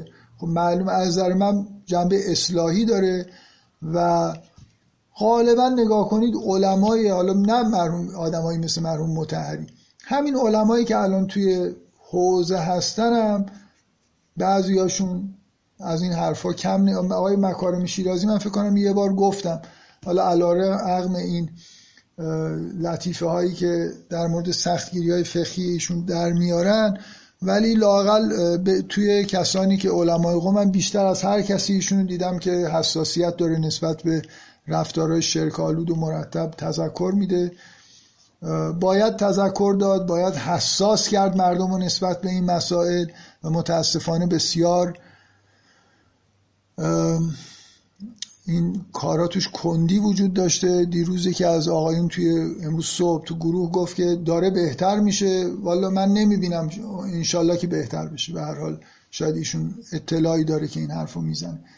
مماشات نباید کرد با عقاید شرک آلود در هر جای دنیا، تو هر قالبی که باشه، ولی در این حال اون حال خوبم والا ملاک نیست. مردم از شرک لذت میبرن، برای همین مشرک میشن، حالشون هم خوب میشه. اینجوری نمیشه قضاوت کرد که مردم حالشون خوبه، مثلا توی اینجوری با حضرت ابوالفضل مثلا بیشتر حال میکنن تا با خدا. مشکل همینه، باید با خدا حال بکنن نه با حضرت ابوالفضل. ببخشید بذارید من این قطعه‌ای که باقی مونده رو بخونم تا جلسه آینده اون بخش دوم رو شروع بکنیم. این تو این بحثی که با اهل کتاب هست که من واقعا یه نکاتی مونده، شاید حالا اگه وقت شد آخر جلسه یا اول جلسه آینده در مورد این قطعه جنبندی، این نکاتی که یادم رفته جا مونده رو بگم. بعد از اینکه این قسمت مربوط به مهاجر اهل کتاب که تا آیه نود و نه همینجور یک دست ادامه پیدا میکنه، تو آیه صدم برای اولین بار توی سوره یا ایها الذین آمنو میاد که یادتون باشه که تو سوره بقره هم همین اتفاق افتاد. تو سوره بقره خطاب یا ایها الذین آمنو عقب افتاد، اول خطاب با بنی اسرائیل بود، بعداً برگشت به یا ایها الذین آمنو. اینجا خطاب با اهل کتاب از طریق پیامبر غیر مستقیم هست و مسئله در واقع نگاه امت جدید به اون امت قدیم و مقابلشون با اوناست. این قطعه شروع در واقع مکالمه با خود امت که قسمت قطعه نهایی این بخش که حالا میبینید که ارتباط داره، یعنی شروع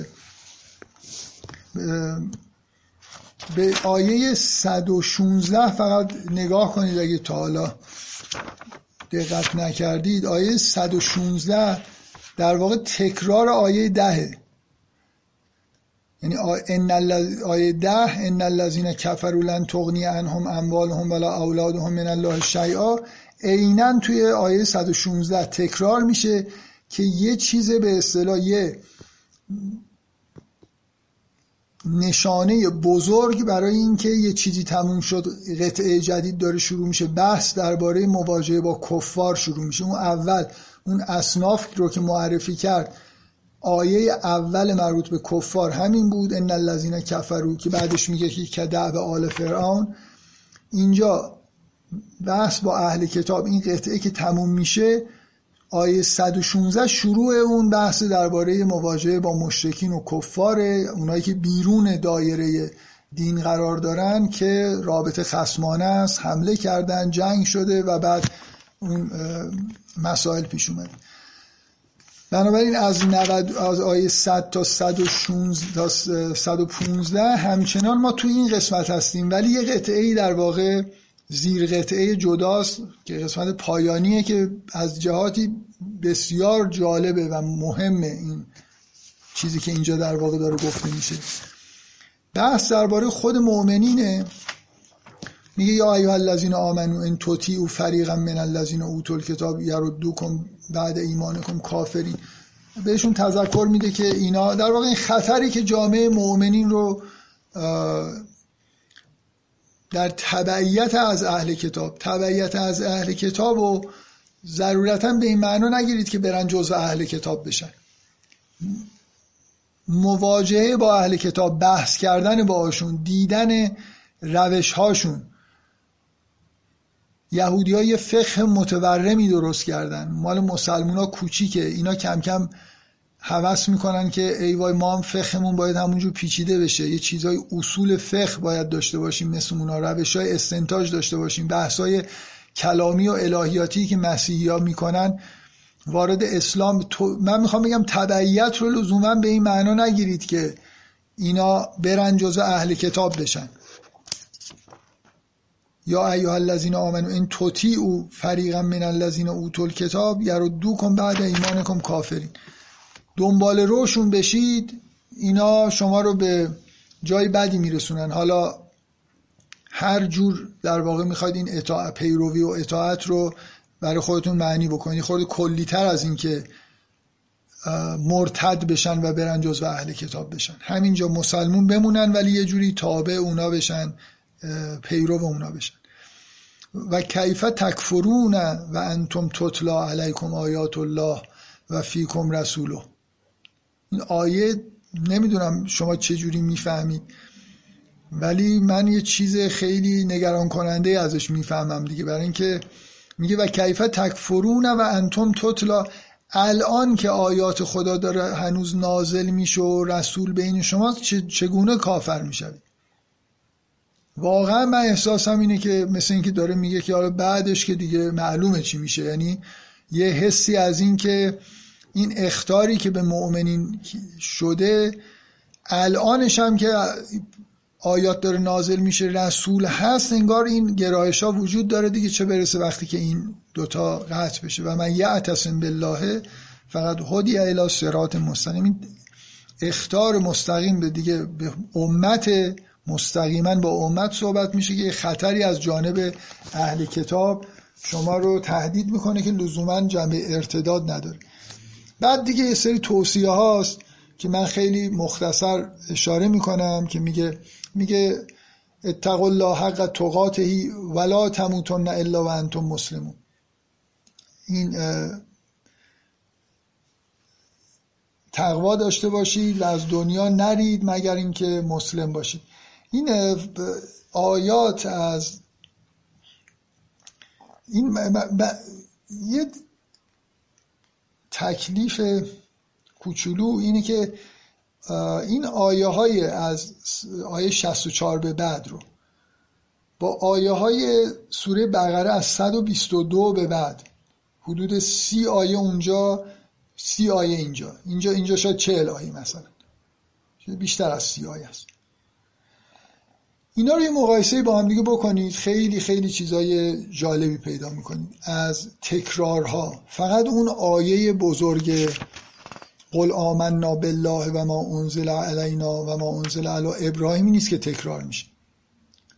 یه قرآن شناس معروف انگلیسی نیل رابینسون بیست بیست تا چیز پیدا کرده، بیست تا تکرار عبارت ها به طور دقیق یا مشابه بین این دوتا قطعه سوره بقره و آل عمران پیدا کرده که حالا به عنوان تکلیف شما این مشابهت ها رو ببینید. مثل این سرگرمی هایی که به بچه ها میدن، دوتا تصویر هست میگن شباهت ها و اختلاف هاشو پیدا کنید، اینجا شما توی این سی تا آیه اونور، سی چل تا آیه اینور ببینید چند تا میتونید شباهت پیدا بکنید، شباهت های لفظی که عبارت ها. این ولا تموتن الا و انتم مسلمون جمله ایه که حضرت یعقوب به فرزندان خودش گفته که ج... یه تصویری هست توی همون سوره بقره که فرزندان رو جمع میکنه و این چیزو میگه، این عبارت رو میگه. خب این یا ایها الذین آمنوا اینطوری باشید و اعتصموا بحبل الله جمیعا ولا تفرقوا، که اونو اولی رو گوش نکردن، دومی رو هم گوش نکردن. واذکروا نعمت الله علیکم، گفته بود واعتصموا بحبل الله جمیعا ولا تفرقوا. دیگه نماد حبل الله همین قرآنه که باید حولش همه مؤمنین همیشه اجتماع میکردن و فرق فرق و پراکنده نمیشدن که شدن. از کنتم اعداء فالف بین قلوبکم. و اینا رو ببخشید دیگه نمیخونم چون تونتونم بخونم بدتر، نخونم بهتر. جاهایی که مهمه اشاره میکنم. دعوت به اتحاد هست و اینکه در بین خودتون، این اسلام اومده که همه ادیان توحیدی رو با هم دیگه متحد بکنه. دیگه انتظار این که داخل خودش بخواد تفرقه ایجاد بشه خیلی فاجعه است و خب معلومه که قرار بشه و شد. و تکن منکم امت یدعون الی الخیر و یأمرون بالمعروف و ینهون عن المنکر و اولئک هم المفلحون. دوباره توی آیه صد و ده تکرار میشه کنتم خیر امت. یعنی کلمه امت اینجا دو بار اومده در اشاره به همین امت جدید. کنتم خیر امت اخرجت للناس اخرجت للناس تأمرون بالمعروف و تنهون عن المنکر و تؤمنون بالله. اینکه یدعون الی الخیر و, و یأمرون بالمعروف، فرق معروف و خیر خیلی روشنه و این به اصطلاح افعالی هم که کنارشون میاد یدعون الی الخیر و یأمرون بالمعروف. معروف همونطوری که خیلی از مفسرین هم گفتن که معنیش کار خوب و منکر کار بد نیست، یه خورده خاص‌تره، کار خوبی که به خوبی شناخته شده است. من به یه آدمی که قبول داره نماز باید بخونه میتونم امر بکنم به نماز، آدمی که قبول نداره رو نمیتونم امر بکنم به نماز. میتونم دعوتش بکنم به کار خیر، میتونم بهش بگم بیا این کارو بکن خوبه. امر و نهی جاییه که طرف قبول داره، یعنی یه توافقی وجود داره. نمازخونه مثلا تنبلی داره میکنه، من بهش میگم این کارو نکن، میدونه نباید بکنه، من امرش میکنم و نهیش میکنم. و کنتم خیر امت اخرجت، این آیات جدای از این که میگه که پیروی از اهل کتاب نکنید که کردن، میگه فرقه فرقه نشید، متفرق نشید که شدن، دعوت از مؤمنین بود که نه فقط داخل خودشون، برای همه امتهای دیگه، برای همه مردم امر به معروف و نهی از منکر داشته باشن.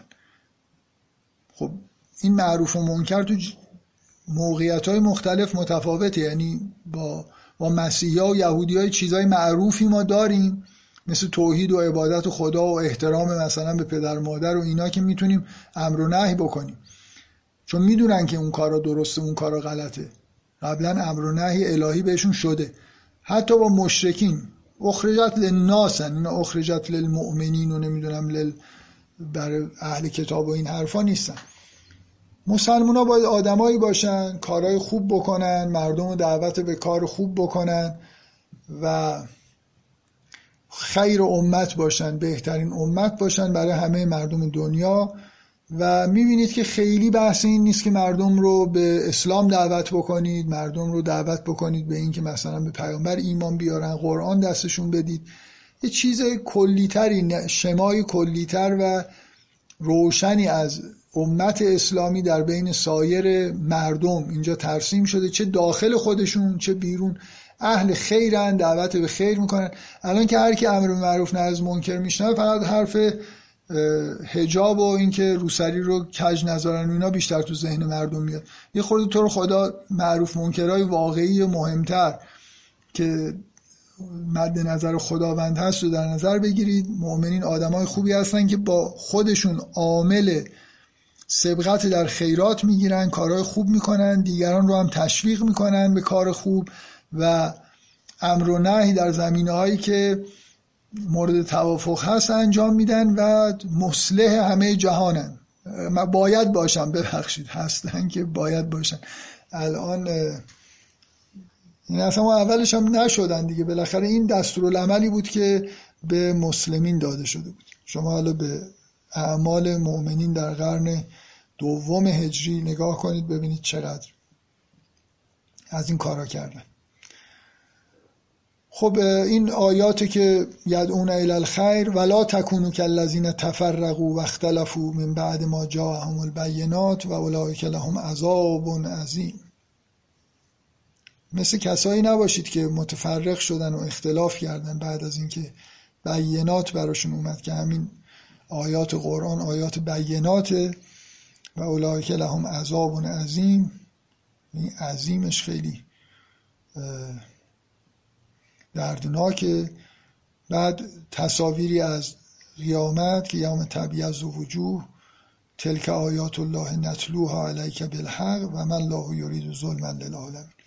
خب این آیات در واقع بعد از اون بحث‌های مواجهه با اهل کتاب، آیات دستورات در واقع مستقیم به مؤمنینه که آسیب‌هایی که ممکنه از این مواجهه‌ها ببینن و این شیوه در واقع فعال بودن در جهت خیر و معروف و دوری از منکر و دیگران رو دعوت کردن، این بهترین عامل دفاعی در واقع این امت میتونست باشه در مقابل دیگران.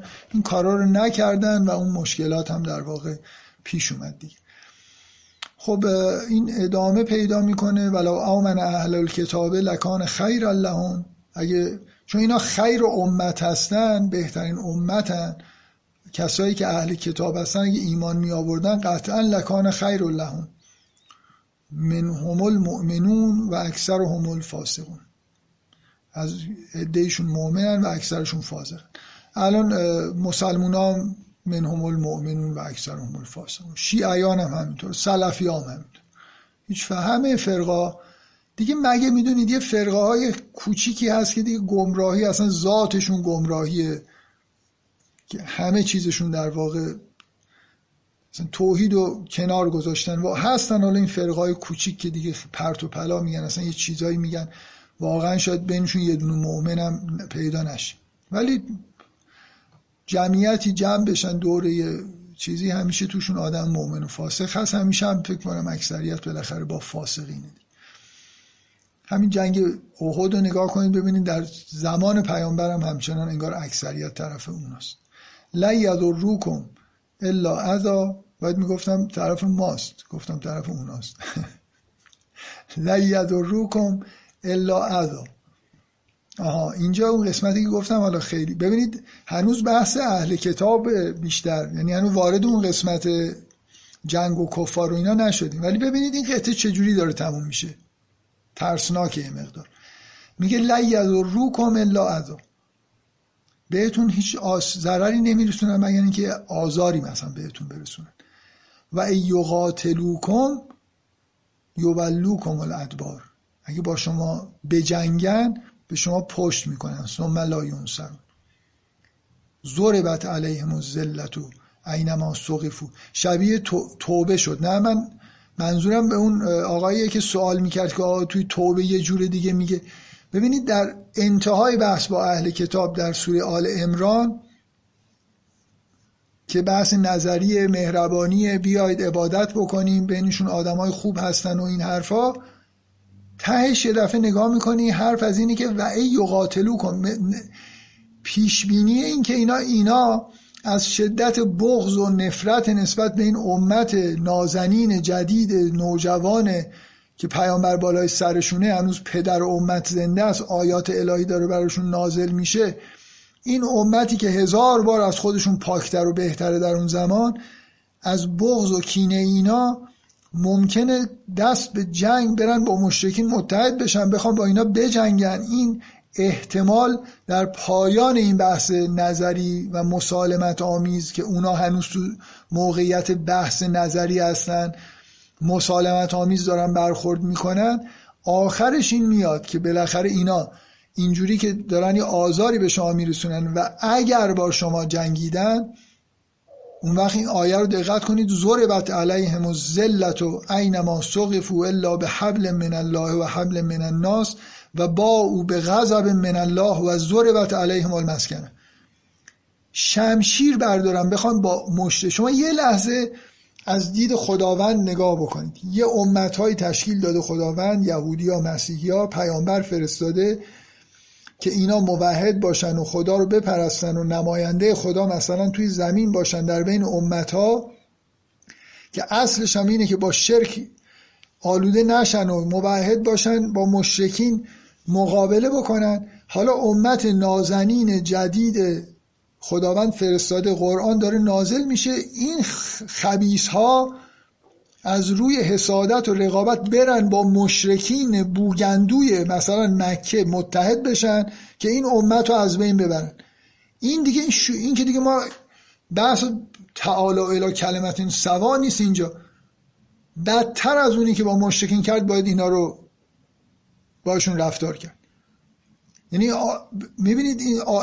آهنگ این آیات رو دقت کنید که اگه قتال کردن، ضربت علیهم الذلة اینما سقفوا الا بحبل من الله و حبل من الناس و باءوا بغضب من الله و ضربت علیهم المسکنه ذلک بانهم كانوا یکفرون بآیات الله و یقتلون الانبیاء بغیر حق ذلک بما عصوا و كانوا. جنگیدید، جو... جواب اینه. اصلا آیه شبیه سوره توبه شد، نه؟ یعنی لحن نه. اینطوری نیست که بگی تو سوره توبه یه دفعه خدا تغییر عقیده داده، آل عمران این چیز دیگه داشته میگفته. ما تو آل عمران داره با یه امت موحدی که خداوند تشکیل داده بالاخره نسبت بهشون، میبینید تو همون اول سوره بقره هنوز انگار اون عهد از طرف خداوند سر جای خودش هست، اینا تخلف کردن. خیلی نرم و نازک. خب اگه موحدید بیاد عبادت بکنیم، شمشیر برداشتید، واقعا مجازاتتون.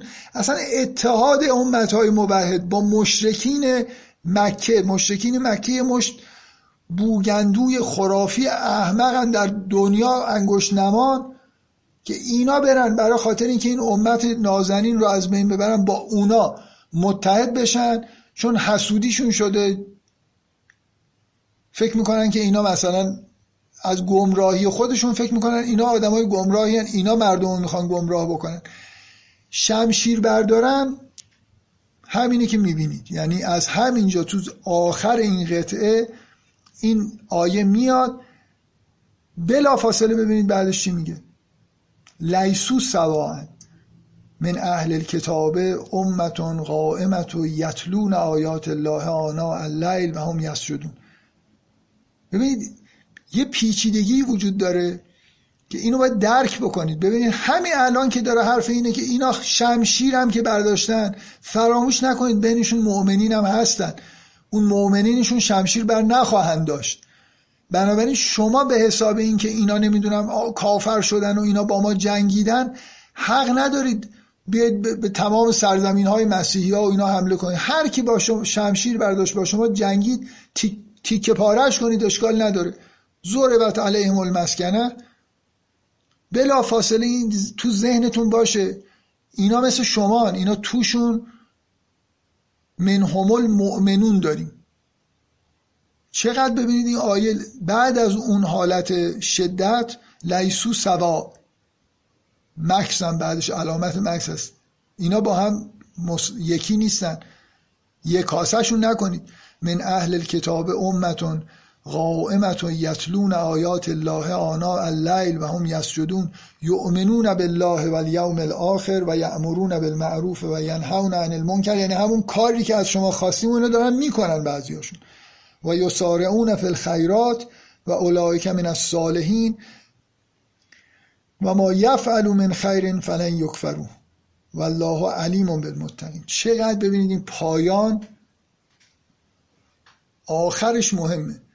آخرش با خ... در عین حالی که یکی مونده به آخر این قطعه، پیشبینی همونطوری که تو سوره بقره یه حالت پیشگویی نسبت به اینکه جنگ خواهد شد وجود داشت، اینجا هم بعد از این بحثا، بعد از این نرمشا، بعد از این دعوت به اتحاد، یه حسی از این که وقتی میگه و ایقاتلوکم، یعنی یه جوری انگار خواه... این اتفاق خواهد افتاد، یعنی اینا از این بغض و کینه‌ای که دارن بالاخره با شما خواهند جنگید. و اگه جنگیدن که همونه که میبینید، با نهایت شدت باشون برخورد میشه ولی پایان قطعه دوباره این بخش آرامش بخش، فراموش نکنید اینا تو مسیحی ها رهبان‌هایی وجود دارن، آدمای مقدسی وجود دارن، در یهودی‌ها همینطور، همین الان هم بحث همینه. آره الان توی اسرائیل هم مؤمنینی وجود دارن و همین شبها پا میشن آیات الهی رو میخونن. خب این قطعه رو من تموم کردم. یه نفر پرسیده بود که به بنی اس... به, اف... بنی... به اهل کتاب زمان پیامبر هی گفته میشه که یقتلون الانبیا. اونم این حسه درست. اول اول این که همونطوری من قبلا هم در موردش گفتم، این که همه جا شما به یه امت انگار پیشینه امت جو... میشه، یعنی یه نسخه عوض بشه این که نیست آه نسل قبل ما این کارو کردن. شما ادامه دهنده یه راهی هستید که توی اون راه یه دو کشته شدن، از اون راه که بر نگشتید که به آبا خودتون احترام میذارید، اصلا از اونا دارید پیروی میکنید، اونا هم قاتل انبیا بودن، بنابراین باید جوابگو باشن وقتی که پیرو اونها هستن و اونا رو قبول دارن. ولی یه حسی از این که اینا دست تلاش برای قتل پیغمبر کردن دیگه، یعنی الان همین همون جرمه، اصلا این حرف بهشون انگار داره زده میشه که یه بار این یکی پیغمبر رو نخواهید بکشید، میگه که کسانی که به قسط دعوت میکنن پیامبران رو میکشید، همین افرادی که در واقع میبینید که پیشبینی در واقع انگار داره میشه که در آینده دست به شمشیرم خواهند برد، اینها قاتل انبیا بودن و هستن، مسیح رو سعی کردن بکشن، پیامبر ما رو هم سعی کردن بکشن، اصلا کلا کارشون انگار همین، بنابراین مبرا نیستن.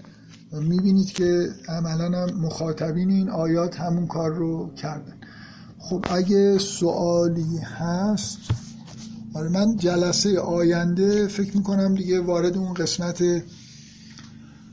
فکر کنم برای ما اون قطعه دوم برای ما آدمای ذهنگرای زیاد درس خونده اهل بحث نظری، بخش دوم سوره آل عمران بیشتر باید مورد توجه قرار بگیره که مسئله کندن از دنیا، توحید با حب دنیا سازگار نیست. اسلام تسلیم حق بودن با حب دنیا، وقتی یه چیز دیگه غیر خدا رو دوست داری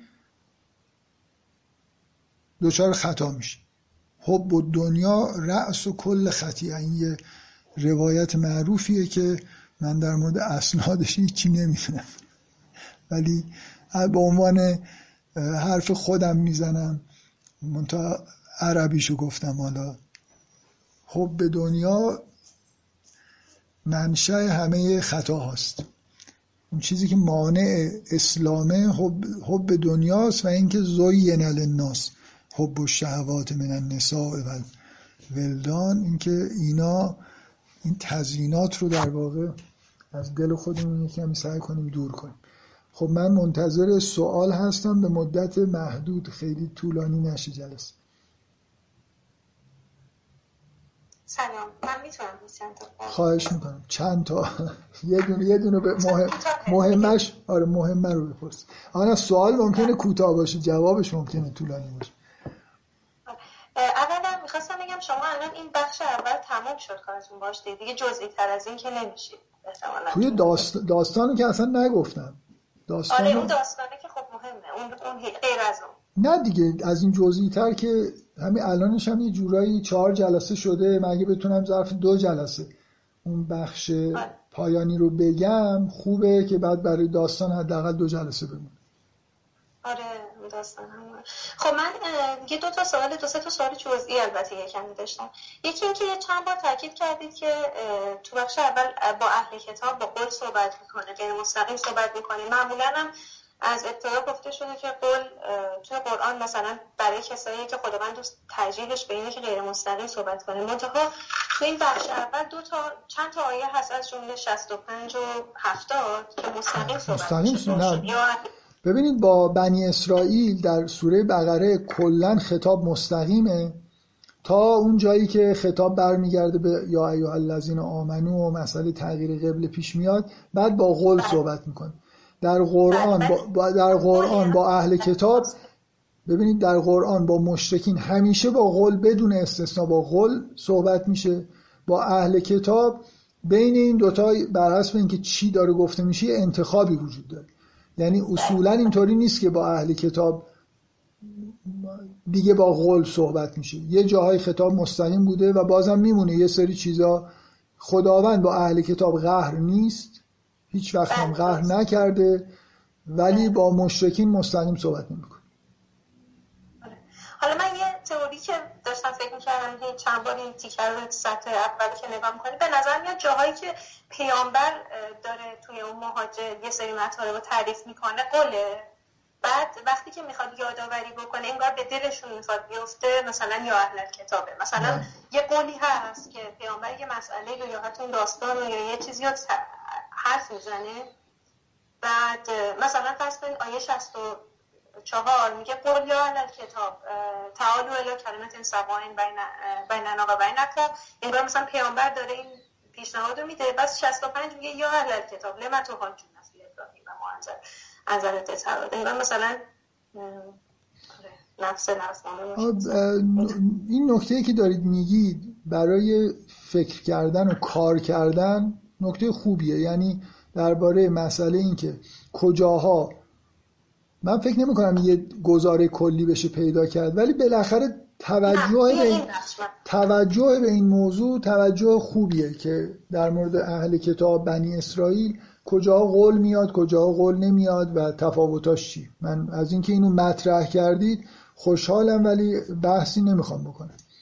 بله، یه سوال بعدی اینه که یه جای توی آیه هشتاد و یک فرمودین جلسه قبل که میگه میثاق نبیین گرفتن، نبیین میثاق گرفتیم که به همه، درسته؟ بله بله.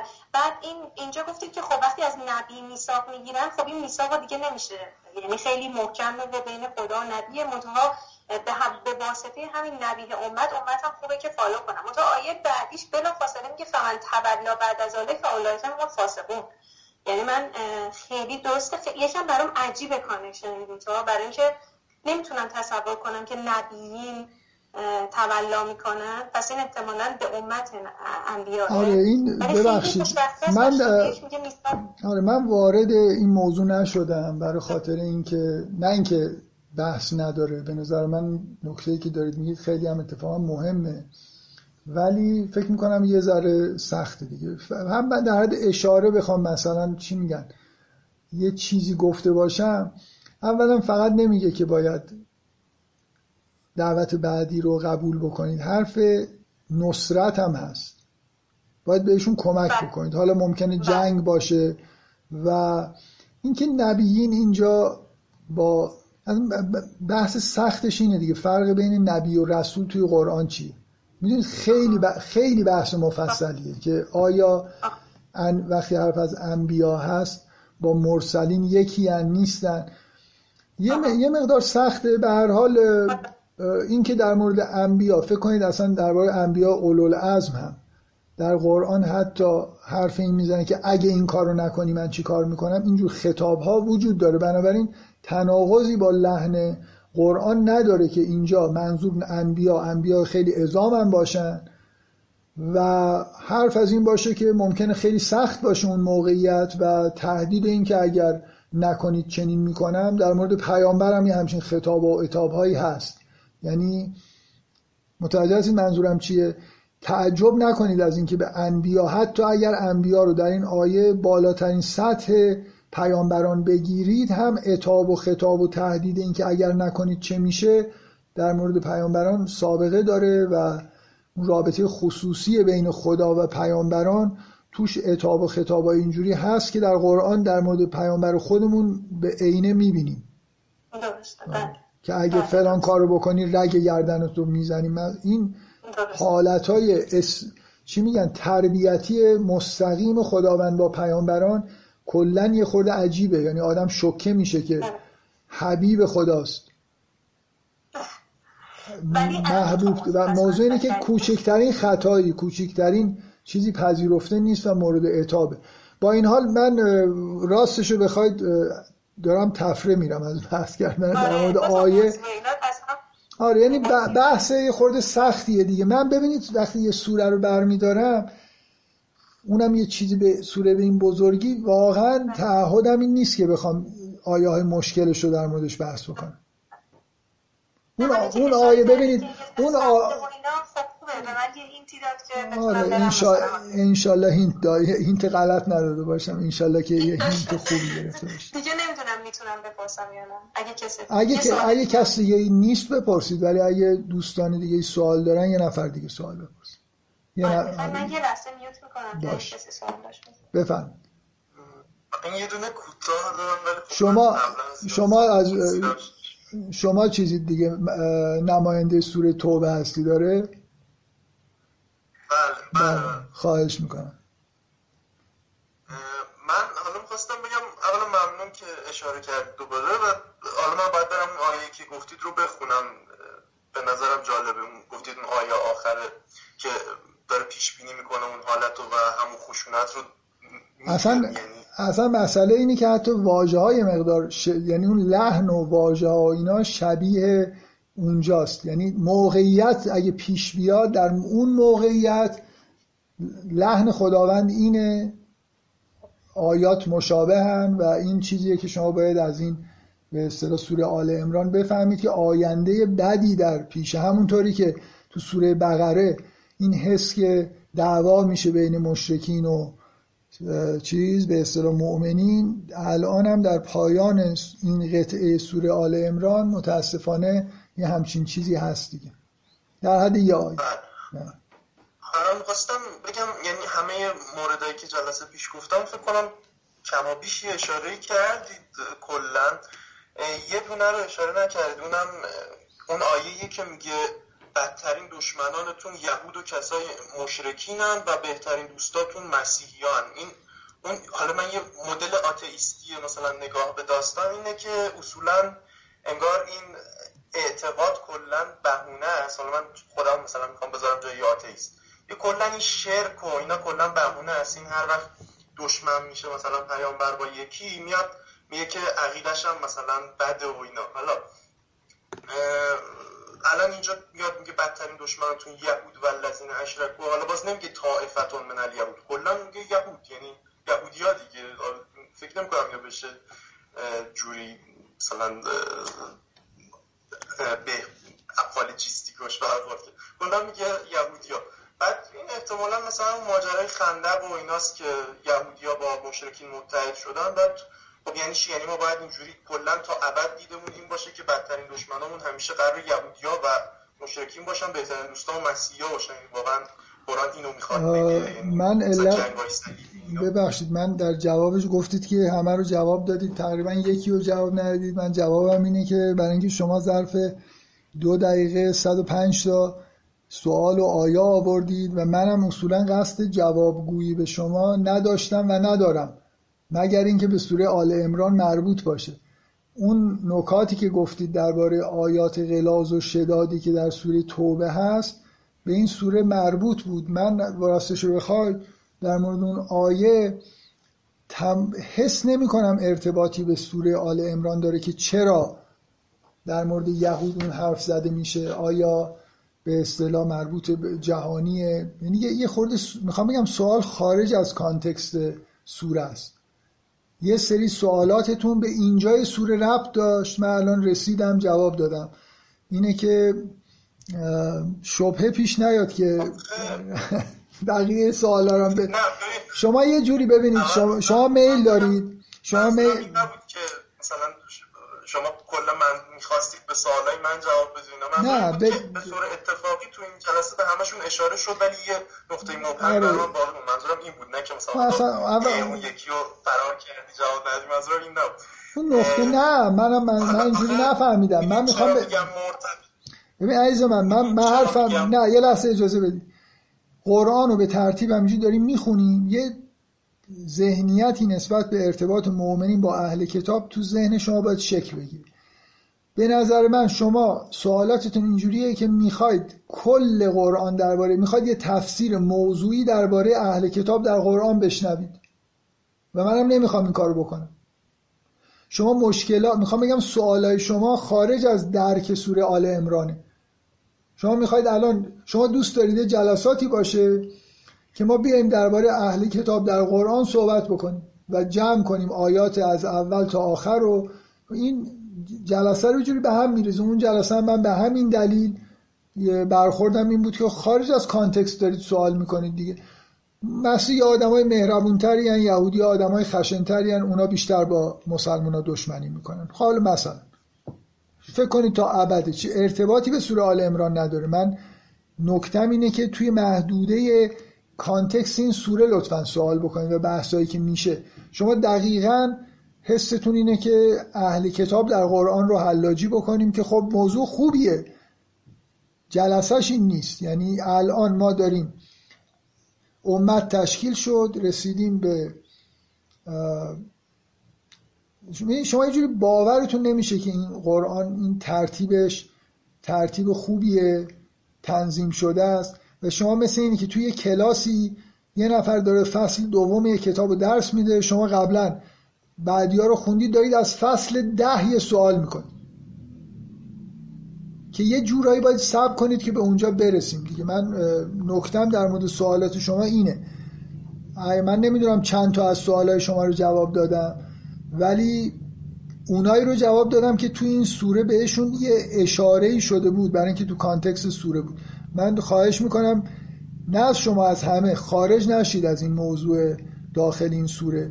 سوره به سوره این موضع اهل کتاب که تغییر میکنه، ورژن‌های مختلفی به وجود میاد درباره این که حالا با این موضوع چجوری باید برخورد کرد آیه میاد. الان این سوره در انتها شما رو برای زمان برخورد نظامی اهل کتاب با مؤمنین، وقتی شمشیر برداشتن، یه چیزی دستتون داد، یعنی به اصطلاح گوشی دستتون باشه که اوضاع همیشه اینجوری گل و بلبل نمیمونه. اینا تا این حد ممکنه به انحرافشون در واقع که به انحراف کشیده بشن، برن سمت مشرکین.